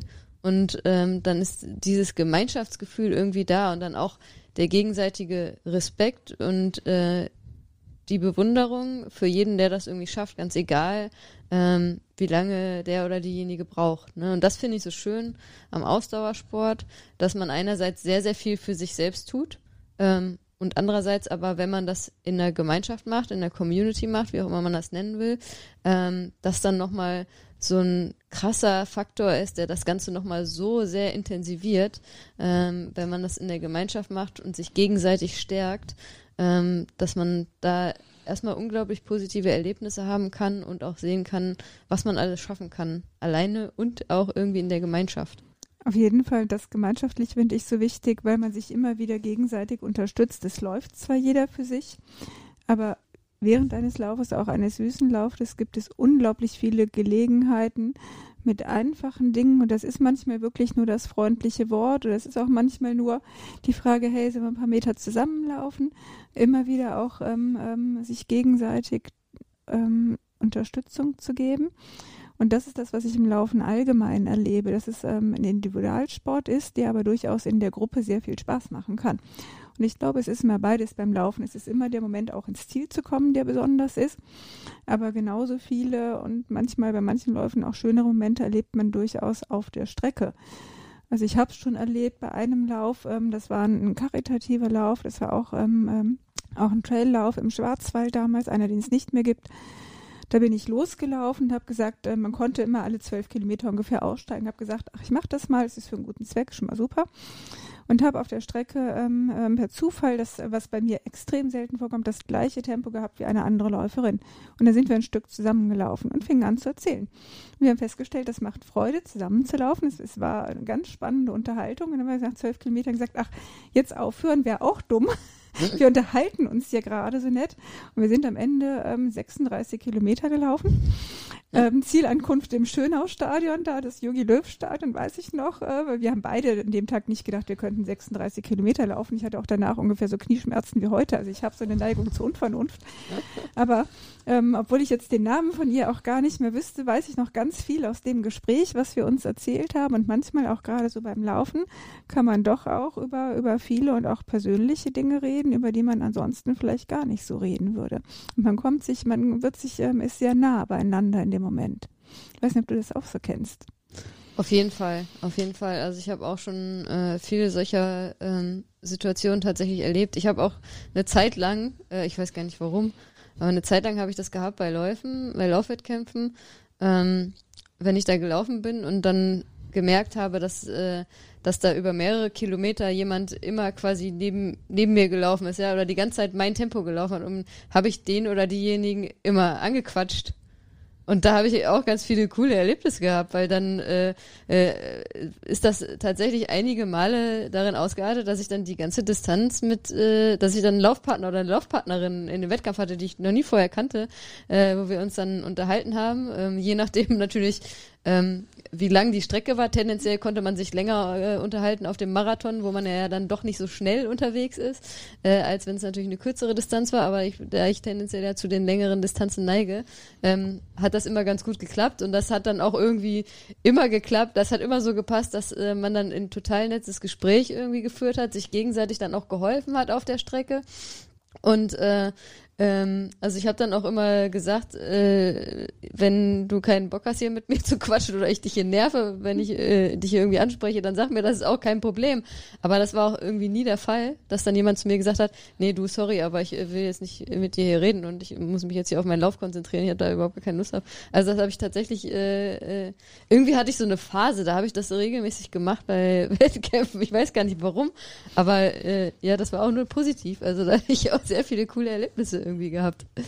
Äh, also eigentlich total, äh, total verrückt, aber ähm, man, also man merkt halt einfach, dass man unter Gleichgesinnten ist, so im Ausdauersport, ne? Und äh, dass äh, natürlich man da irgendwie eine gemeinsame Leidenschaft hat, wenn Leute bei Wettkämpfen teilnehmen. Ähm, was natürlich jetzt will ich es gar nicht auf die Wettkämpfe reduzieren. Also es, es ist ja auch generell, wenn Leute einfach regelmäßig ähm, den Sport machen. Ähm, und dann ähm, merkt man auch, dass ähm, eine Mehrheit, die in dem Sport regelmäßig aktiv ist, auch, dass man irgendwie so ein ähnlicher Schlag Mensch oft ist. Man hat einfach irgendwie viele Gemeinsamkeiten, die man da immer findet. Und das sind tolle Erlebnisse, ähm, da, die man gemeinsam erleben kann. Also ähm, kann ich nur so, so sagen. Denn das mit dem gemeinsamen Erleben ist vielleicht ein guter Anknüpfungspunkt, weil das war das, wo ich gemerkt habe, dass ich wirklich mehr machen möchte im Bereich ähm, äh, Sport und Frauen im Sport. Es kommt vielleicht auch daher, dass ich ähm, ähm, von der Ausbildung hier Naturwissenschaften studiert habe. Da ist man als Frau immer der Exot. Also, Beziehungsweise die ähm, Exotin. Oder die Exotin, genau. Ähm, und, und das hat mich sicherlich auch geprägt, dass ich, dass ich das Gefühl hatte, es wäre oft schön, wenn, wenn Frauen sich auch mehr zutrauen. Mhm. Und ich bin dem ähm, ähm, oft begegnet, dass, also auch jetzt war es wieder so, als ich hier war, dass eine Freundin gesagt hat, ach, es ist so schade, dass du nicht mehr hier wohnst. Ich traue mich nicht allein im Dunkeln laufen zu gehen. Das ist ein Satz, den ich sehr, sehr oft höre. Ja, ich auch. Ähm, es hat mich persönlich jetzt nie betroffen. Also ich, ich habe halt eine gute Lampe dabei. Aber ich weiß einfach, viele Frauen gehen nicht gerne alleine laufen, nicht gerne allein im Dunkeln und haben auch vielfach die Ängste, die ich am Anfang hatte, ich könnte mich verlaufen, ich weiß nicht, wie es geht, ähm, ähm, wer weiß, was mir passiert. Und da kann man, glaube ich, wenn man als Frauengruppe gemeinsam läuft, sich sehr, sehr gut unterstützen. Und dazu kommt, dass ich bin ja ähm, mehrere Jahre schon mit anderen Frauen in der Gruppe gelaufen. Es ist einfach wahnsinnig lustig. Ähm, also man kann viel machen, äh, man kann das unterhaltsam gestalten. Wir haben früher gesagt, ach, wir machen mal einen Volkslauf gemeinsam. Wir, gesagt, wir laufen auch ein Tempo. Es wir kommen halt, wir gehen auch wirklich gemeinsam über die Ziellinie. Das, das ist auch großer Spaß. Und ich glaube, manchmal ähm, äh, bin ich eine andere Generation als du. Also in meiner Generation, wo ich aufgewachsen bin, da hat man das wirklich nicht gelernt, als Frauen miteinander Spaß zu haben. Man war immer mehr in Konkurrenz. Mhm. Darum sage ich, darum sage ich irgendwie, dieses beim Laufen sind für mich alle Sieger. Das ist ähm, ähm, natürlich gibt es beim Laufen auch Konkurrenz, wenn man das jetzt ambitioniert betreibt, aber das, was ich ähm, mache in dem Laufen mit anderen Frauen, dient eigentlich im ersten Schritt dazu, dass sich jede wohlfühlt und gut aufgehoben und für sich persönlich das erreicht, was, was für sie in dem Moment das Ziel ist. Und ähm, es ist nicht die, die ähm, kompetitive Frauen äh, treten gegeneinander an äh, Laufgruppe, die, die ich ähm, ähm, bevorzuge. Ich überlege jetzt gerade, weil du gesagt hast, in deiner Generation war es so, dass man als Frau immer Konkurrentin war. Äh, äh, spannend, spannendes Thema. Ich überlege gerade, ähm, ob das bei mir auch so war. Ähm, weiß ich gar nicht. Da äh, muss ich mal drüber nachdenken. Naja, ich sag mal so, man hat zumindest das Gefühl, dass das Thema mit Social Media wieder ganz extrem wurde. Das stimmt. Ne? Also ist vielleicht aber auch nur eine Wahrnehmung, aber so, wenn man so auf, auf Social Media guckt, ist ja dann doch wieder irgendwie so dieses Konkurrenzding äh, aufgetaucht und, und Na, wenn man jetzt mal, sag ich mal, diesen Stereotypen auspackt von dem, von der, von der Zicke und dem äh, sich gegenseitig anzicken, das ist ja so der äh, weibliche Stereotyp, äh, den man immer so hatte. Äh, ich glaube schon auch, also ich, ich glaube tatsächlich auch, dass es, ähm, ähm, dass ich auch äh, so aufgewachsen bin, dass es äh, also definitiv bin ich nicht so aufgewachsen, dass es normal war, dass äh, man irgendwie gelernt hat, okay, man ist unter Mädchen oder unter Frauen und bestärkt sich gegenseitig. Ähm, da könnte ich mich nicht dran erinnern, ne? dass äh, ich da irgendwie besondere Erinnerungen dran habe. Ähm, ähm, was ich auch noch sagen wollte, weil du jetzt immer von der ähm, tollen Frauenlaufgruppe gesprochen hast, ähm, da müssen wir unbedingt bei dir das nochmal vorantreiben, nächsten Sommer, wenn äh, hoffentlich auch das Corona-Thema ein bisschen äh, wieder weg ist. Es ist übrigens auch ganz toll, äh, in Frauen-Radgruppen äh, gemeinsam zu fahren, kann ich mhm. nur sagen, mhm. aus äh, Erfahrung. Das äh, Thema müssen wir bei dir auch nochmal äh, forcieren dann. Tatsächlich, also äh, ja, eigentlich ähnlich, ne? Also es ist äh, äh, total vergleichbar mit dem, mit dem Laufen auch. Ich ja. finde aber bei, bei Frauenradgrauben ist es sogar noch, noch stärker dieser Frauen unter sich Effekt spürbar. Weil, also da ist es halt Männer auf dem Rennrad, das artet immer, das immer in eine Schlacht oder? aus. Ja. Es ist immer ein Massaker. Aber ist ja beim Laufen ähnlich. Also das ja, wobei, ich finde, beim Laufen ist das nicht mehr ganz so krass, weil es mittlerweile durchaus auch Männer gibt, die bereit sind, hinten zu laufen. Ja, aber die laufen, die, die suchen sich dann meistens Frauen, mit denen sie laufen. Ist das, das so? Ja, also würde ich mal behaupten. Oft. Ihr Männer, die ihr gerne hinten und langsam lauft, gebt uns ob, mal Feedback. Ob sie das gerne tun, weiß ich nicht. Mal, äh, Aber also die, lauft die ihr lieber laufen, mit Männern oder lauft ihr lieber mit Frauen? Und ich glaube, äh, dann, äh, wir müssen mal eine Umfrage bei uns machen an die langsamen Männer. Da antwortet dann ja schon keiner, weil die beleidigt sind. Äh, äh, ob die lieber mit Männern oder mit Frauen laufen. Und ich glaube, da würde würde die Tendenz lauten, wir laufen lieber mit Frauen. Aber es ist natürlich jetzt hier einfach so reingeworfen, ohne äh, äh, Fakten und Belege, die ich dazu habe. Aber, eine gute ähm, Frage, eine wirklich gute Frage. Ja. Aber wie gesagt, also äh, äh Rennrad, also ich glaube beim Rennradfahren unter Frauen, ähm, aus meiner eigenen Erfahrung ist es halt nochmal spezieller, weil einfach, ähm, also spezieller ist vielleicht der falsche Ausdruck, aber ähm, im Vergleich Laufen, Rennradfahren, ähm, ist einfach nochmal die, das Verhältnis extremer. Ne? Beim, beim Rennradfahren sind noch deutlich weniger Frauen unterwegs als beim Laufen. Der, äh, der Anteil von laufenden Frauen ist deutlich höher als von, äh, von sportlich radelnden Frauen. Ähm, das, äh, man merkt, da tut sich einiges, zumindest ähm, hier bei uns. Aber ähm, wir sind noch weit davon entfernt, die ähm, Anzahl an Frauen ähm, beim, beim Rennradfahren zu haben und auch den Anteil an Frauen, mhm. wie es beim das Laufen ist. Das ist aber auch so typisch, was ich jetzt sagen kann. Meine Generation, da fährt man halt nicht Rennrad. Also ich weiß, meine Eltern waren, wie du hast ein Rennrad, das geht gar nicht. Als Frau, ne? Das ja, ist, das glaube würde ich auch sagen. Genau. Das ist ja tatsächlich. Ich habe dann also, rausgeredet und habe gesagt, ich habe keine Klickpedale. Aber nein, aber als Frau fährt man nicht Rennrad. Ja, das, das ist, ist, eigentlich ein absolutes No-Go. Und das ist sehr traurig, ne? Dass äh, für viele das irgendwie so, äh, so im Raum steht. Und ich glaube auch für viele Frauen, also wie, wie ist es dir ergangen jetzt? Äh, wir haben ja schon am Anfang darüber gesprochen. Du hast dein erstes Rennrad äh, seit einem halben Jahr oder so. Ähm, hast du auch am Anfang diese Ängste gehabt äh, mit dem mit dem Rennrad? Äh, dass äh, also so Ängste oder Respekt oder wie auch immer man das nennen will, ähm, weil die Erfahrung habe ich gemacht mit Frauen, ähm, dass äh, die Hürde, äh, das zu machen, äh, unglaublich hoch ist, weil allein das Thema, äh, also also irgendwie das Sicherheitsgefühl auf dem Rad ist für viele Frauen äh, eine große Hürde. Also in der Tat war es für mich eine große Hürde, dass ich dachte, vermutlich bin ich gar nicht in der Lage, auf so einem derart komplizierten Fahrrad zu fahren. Ja. Ähm, ich habe halt, aber hast du recht, aber auch immer, ich habe immer, hab immer Männer gesehen auf den Rennrädern und es sah einfach, es sah so aus, als hätten sie sehr viel Freude. Und ich hab, das war so der Aussicht, ich dachte eigentlich wäre das noch schön, aber es kam ähm, kam nicht für mich in Frage, weil ich wirklich dachte, dass ich das, ähm, dass ich das gar nicht könnte. Da hast du, ich ähm, muss dich gerade einmal kurz unterbrechen, ja. weil du hast so ein gutes Stichwort genannt, ne? Äh, du hast immer Männer auf dem Rennrad gesehen mhm. und das ist ja auch ein Grund, weshalb wir Fäden machen und Fäden vorantreiben wollen, weil mhm. allein einfach, je mehr Frauen wir in den Sport bekommen, ne, desto mehr Frauen kommen auch wieder hinterher, weil, ne, du hast gesagt, ja, ich habe immer Männer auf dem Renner gesehen. Und äh, wenn Frau immer nur Männer sieht, die meisten Frauen denken dann auch, ja, okay, das, äh, also bewusst oder unbewusst, äh, ähm, verbindet man dann Rennradfahren halt mit Männern und nicht mit Frauen. Und je mehr Frauen aber natürlich ja, man dann auf dem Rennrad sieht, mhm. dann äh, verbindet man mhm. das auch äh, mit Frauen mhm. und kommt dann auch auf die Idee, als Frau äh, das auch zu machen. Ne? Aber cool, dass du das, dass du auf die Idee gekommen bist, obwohl du nur Männer auf dem Rad gesehen hast. Oder vielleicht ja, auch nicht. Ähm, ähm, ja, man, man merkt ja, ob Menschen, ähm, die, die, die den Sport ausüben, dabei auch Freude haben. Und ich habe sehr relativ schnell bekommen, äh, mitbekommen, ähm, dass das ähm, ähm, jetzt, es war auch die, die Situation, also ich glaube, ohne, ohne den Lockdown wäre das wahrscheinlich nie passiert. Dann hätte ich weiter trainiert und wir haben einen Boston-Marathon gelaufen. Das ist, das ist ja alles nicht äh, passiert. Das heißt, alles, was ich gemacht hätte, fand nicht statt. Und ich war auf der Suche nach einer Alternative, um irgendwie mein Leben zu bereichern. Ja, und dann Und, hat ja die, äh, die Hanna da erzählt, du Mhm, solltest dann das hat unbedingt die, hat machen. die Hanna gesagt, das kannst du dich ruhig trauen. und dann habe ich erstmal gegoogelt, dass es auch jetzt Rennräder für Frauen gibt. Also ich habe dann auch Himmel und Hölle in Bewegung gesetzt, bis mir der örtliche Fahrradhändler ein Frauenmodell bestellt hat, weil ich Ja. wirklich auch der Ansicht war, er hat gesagt, ja, sie können auf jedem Fahrrad fahren. Das habe ich ihm auch gar nicht geglaubt.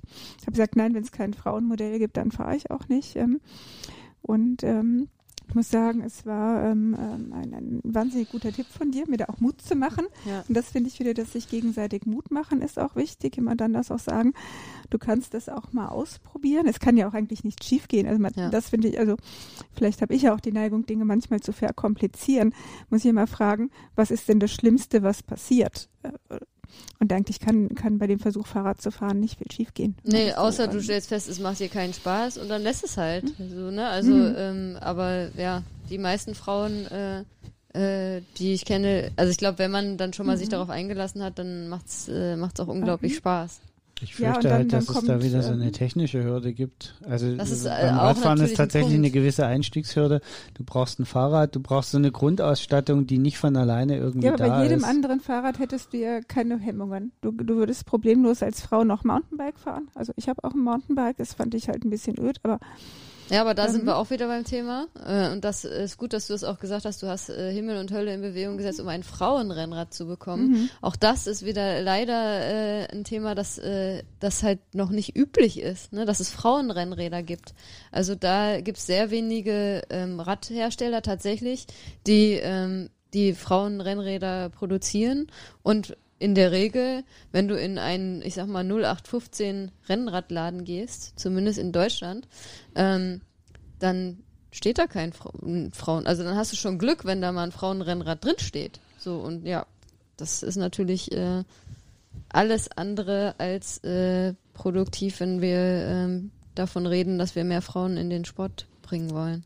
Ja, das muss ich sagen, ich habe natürlich keinen Vergleich. Vielleicht fährt man auf einem Männerrennrad genauso. Ich weiß es nicht, aber ich, Ich kann würde sagen, behaupten, nein. ähm, dass tatsächlich, dass ich spontan eine so gute Erfahrung gemacht habe, wirklich auch ähm, ähm, von Anfang an wirklich gut fahren konnte, ohne irgendwelche Probleme, ähm, obwohl das ja durchaus ähm, äh, angeblich zumindest ja schwierig ist, richtiges auf dem Satz, äh, Rad zu sitzen, wie man immer sagt. Ähm, irgendwas daran scheint ja sehr, sehr gut zu passen. Ja, also tatsächlich ist es so, äh, Carsten, korrigiere mich, wenn ich mir was Falsches sage. Äh, ich glaube, also es ist natürlich sehr ein sehr individuelles Thema und natürlich gibt's Frauen, die auch gut auf äh, Männerrennrädern fahren, ähm, weil es immer auch auf die individuellen Proportionen am Ende ankommt. Tendenziell ist es, glaube ich, so, dass je äh, kleiner die Frau ist, desto ähm, mehr oder oder von der Tendenz her ist es so, dass äh, Frauen, die eher kleiner sind, ähm, dass für die Frauenräder äh, super gut funktionieren. Und wenn Frauen ähm, überdurchschnittlich groß sind, äh, für die kann dann vielleicht auch ein Männerrad wieder ganz gut passen. Aber äh, natürlich ähm, sind Frauenräder auch äh, konzipiert äh, worden äh, für die Proportionen der Frau. Und eine Frau hat nun mal andere Proportionen als ein Mann. Und da macht es natürlich Sinn, dass es spezielle Frauenräder gibt und spezielle Männerräder gibt. Ne? Also äh, genauso wie bei einem normalen Freizeitrad auch, wo es auch Damenräder und Männerräder gibt, ähm, macht es auch Sinn beim Rennrad natürlich Damenräder Also ich kann das und auch nur empfehlen und ich kann mich auch gut erinnern, ich habe dann ja auch gepostet, man ist halt nie zu alt, um nochmal was Neues auszuprobieren. Also Mhm. ich kann das auch allen Frauen in meiner äh, plus 55 plus Generation empfehlen. Ja, alle Frauen Leiht aus euch ein meiner Rennrad, probiert es mal aus. Es ist wirklich groß, groß, großer Spaß, muss ich sagen. Liebe Grüße an dieser Stelle an alle Frauen aus meiner Feen Berlin Gruppe. Habt ihr das gehört?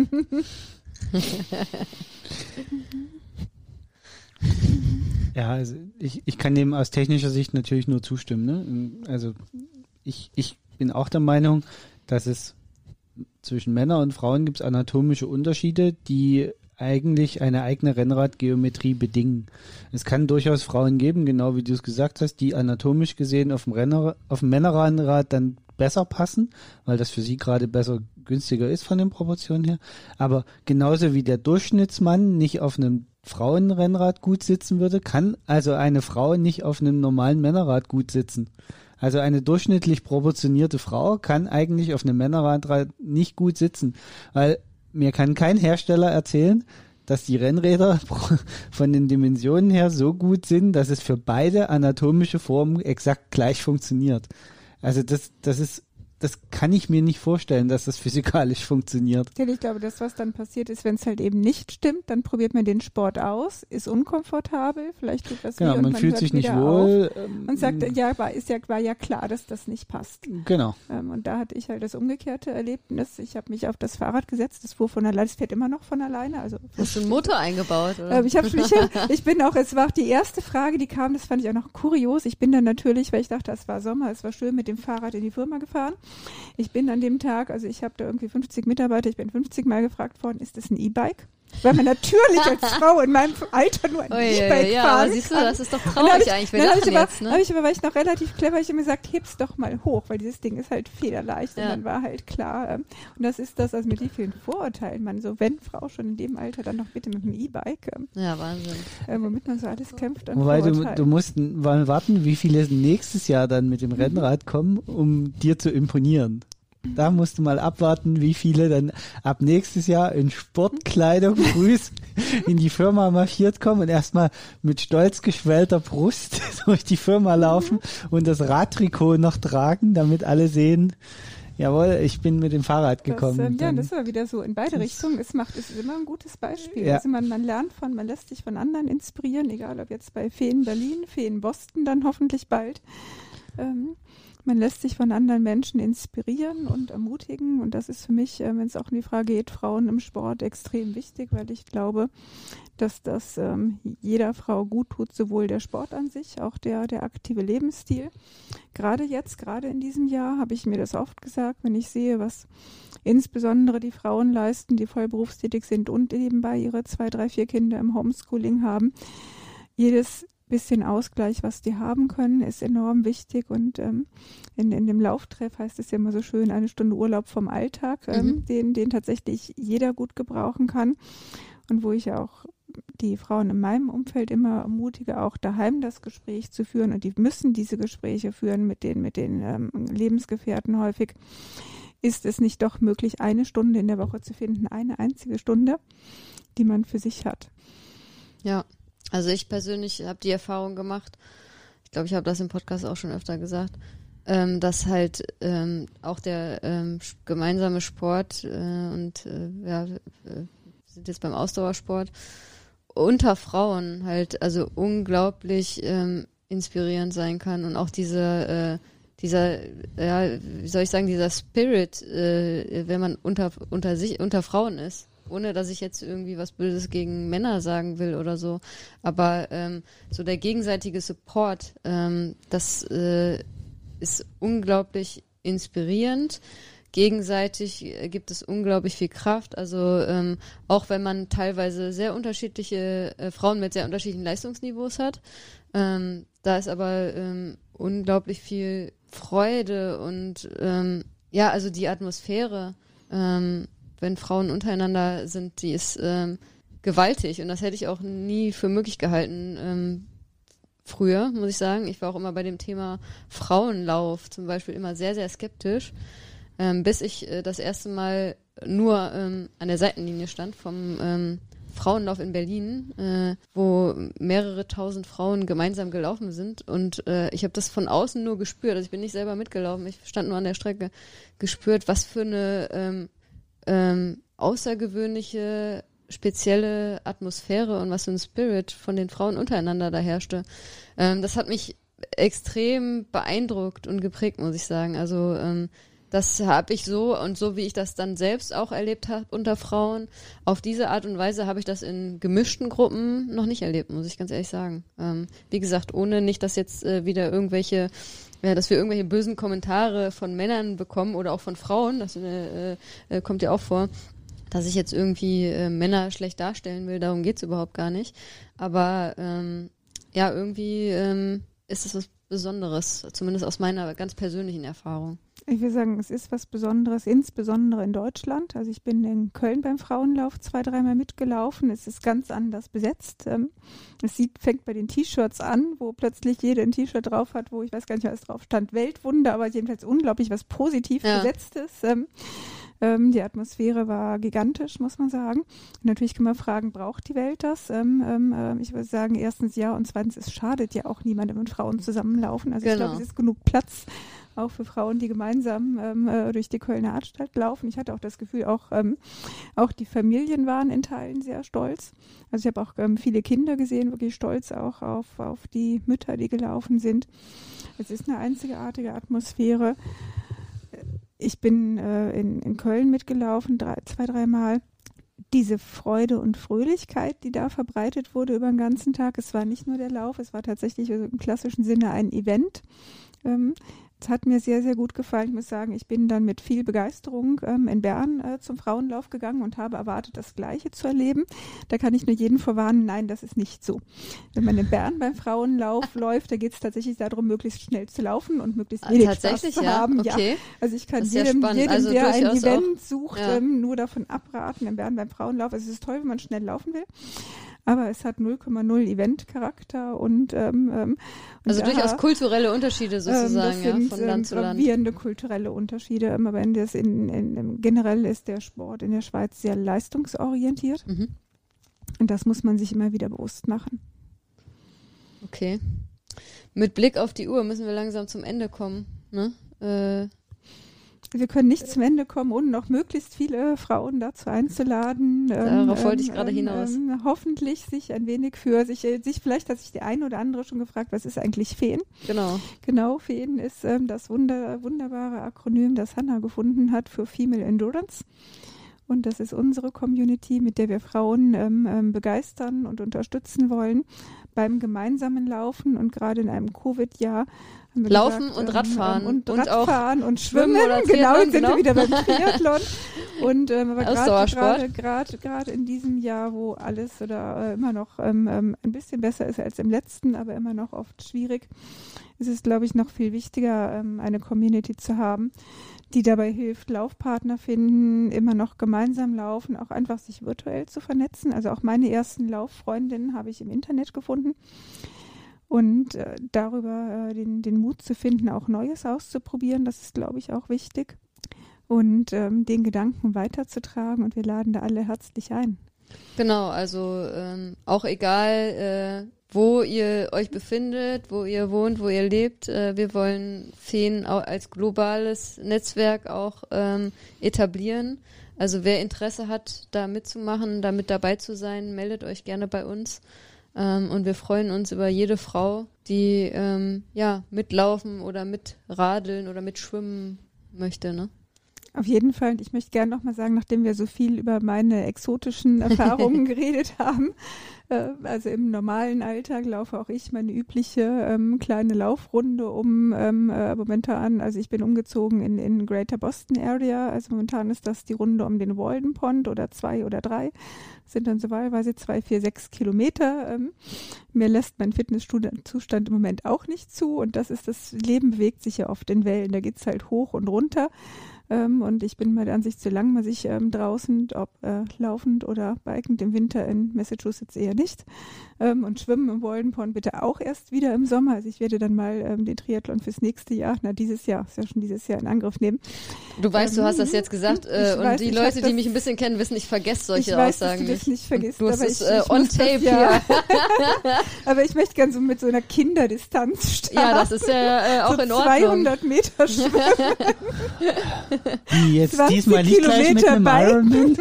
Ja, ich sag mal, ich sag dir mal, äh, weißt du, was die kurze, die äh, kurze Distanz beim äh, Ähm, Triathlon ähm, ist? Ähm, äh, nein, weiß ich nicht. 500 Meter schwimmen, das schaffst du auch. Äh, 20 Kilometer Radfahren und äh, 5 Kilometer laufen. Das Ähm. ist nicht, äh, nichts krasses. Das ist noch, das ist noch machbar. Ja. Das ist noch machbar, wenn das Wasser warm genug ist, würde Ja. ich jetzt sagen. Ansonsten dafür warum nicht? Neoprenanzüge. Ich, ich lasse mich auch gerne inspirieren, mal was Neues auszuprobieren. Und wenn man es nicht ausprobiert hat, kann man auch nicht sagen, ob man es mag oder nicht. Ja. Und warum nicht? Also wir haben gesagt, Female Endurance, ähm, da ähm, gehört das durchaus auch noch dazu. Und ich mag das auch, ähm, ähm, ähm, ein Ziel zu haben, was etwas, wo ich sage, gut, ähm, unbekannte Gewässer. Äh, Im wahrsten Sinne des Wortes. Also ich werde äh, heute Abend dann schon mal googeln, äh, Triathlons Ja, also, in ähm, USA, In der Nähe von Boston. in der Nähe von Boston. Ich lade dich dann ein. Ja, ich komme. Ja, aber, äh, ne, sorry, aber wegen der Kurzdistanz fliegst du nicht in die USA. Ja, da gibt's ja dann auch Als ob du da mitzureden hättest, Da gibt's, Carsten. da gibt's ja sonst dann auch noch äh, immer verschiedene Distanzen. Dann mache ich die etwas längere Distanz. Alles gut. Aber da wird er jetzt schon wieder sehr leistungsorientiert, findest du nicht? Ja. Aber er Nee, weiß ja, kosten, dass kostenoptimiert. äh, kostenoptimiert. Er Wieso weiß, was kosten, der, er weiß, was der Transport eines Fahrrads in die USA kostet. ja, aber kostenoptimiert wäre ja auf der kürzeren, günstigeren Distanz zu starten. Also das ist ja, Ja, ein aber der, schlechtes der Argument. Und da, und da Kostenaufwand kann ich steht da ja im jetzt, viel kann ich jetzt größeren ähm, den Verhältnis. Spruch zitieren, 20 Kilometer kann Hanna auf jedem Fahrrad fahren. Das stimmt. ja, das, Da lässt Das- sich auch das- vor Ort noch ein Fahrrad Das finde ich Ja. gut. Mit so einem? Frauenvehikel mit Korb vorne. Das fände ich super. Was ist, also, jetzt, also jetzt mal ehrlich, ne, du disqualifizierst dich gerade sowas von. Also das Frauenrad ist also mit Korb vorne. Aha, wir haben doch gerade von Du hast doch gerade mein gesprochen. Frauenrad da gegoogelt. Ja. Nein, also äh, ja, ich sag nur, ich, ich komme. Also das, ist das wär, fände ich, fänd ich ein, ein schönes, Also natürlich, ein schönes äh, neues Ziel für dieses Jahr. Ganz natürlich unter den Umständen, dass äh, man Corona-mäßig auch wieder ähm, entspannt reisen kann. Das ist natürlich immer die Voraussetzung im äh, aktuell, aber die Zeit wird wieder kommen. Ich klinge mich dann mal kurz aus und suche Flüge. Ja, äh, du musst äh, äh, du musst bezahlen. Ach, Genau. dazu sind wir Männer dann wieder gut genug. Genau. Gut, okay. Genau. Ich zahle. Und aber auch da nochmal herauszustellen, vielleicht zum Abschluss, ähm, wie du es ja auch schon gemacht hast. Es geht bei uns bei Feen nicht darum, dass man ähm, die Wahnsinnsleistungen bringen muss, sondern die für sich persönlich äh, etwas leisten soll. Und wie wir eben auch schon gesagt haben, und auch wir haben alle angefangen mit ähm, einem 5-Kilometer-Lauf, äh, der für uns das Nonplusultra war. Und ähm, es ist auch super, wenn man dabei bleibt bei der Strecke. Man muss dann nicht irgendwann ähm, Marathon laufen oder sonst was ähm, oder äh, wie einen Ironman machen oder was auch immer. Ähm, aber einfach ähm, die Freuden und die Vorzüge des Sports ähm, zu genießen. Da wollen wir einfach noch, äh, das wollen wir noch viel mehr, viel mehr Frauen ähm, ja, zeigen und sie dazu inspirieren, dass ähm, der Sport einem unglaublich viel geben kann.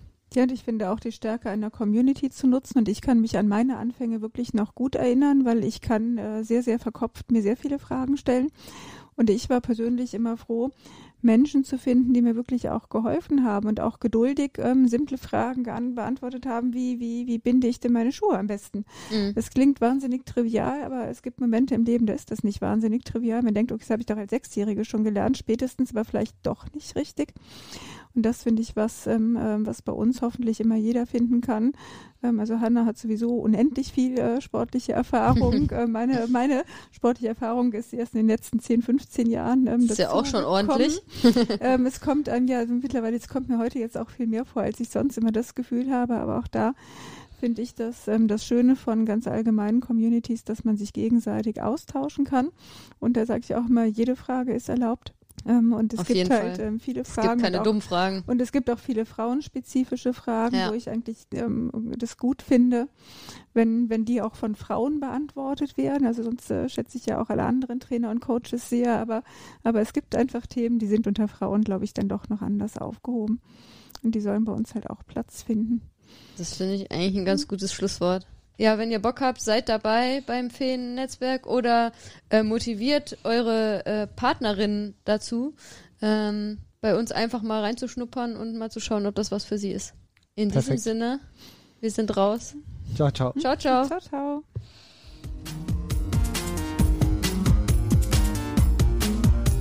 Das war die heutige Folge von Lultras Love Sports, der Ausdauer-Podcast mit Hanna und Carsten. Wenn es dir gefallen hat, würden wir uns über eine 5-Sterne-Bewertung bei iTunes freuen. Kommentieren und mitdiskutieren kannst du auf unserer Webseite www.ausdauer-coaches.de oder schau einfach in unserer Lultras Facebook-Gruppe vorbei.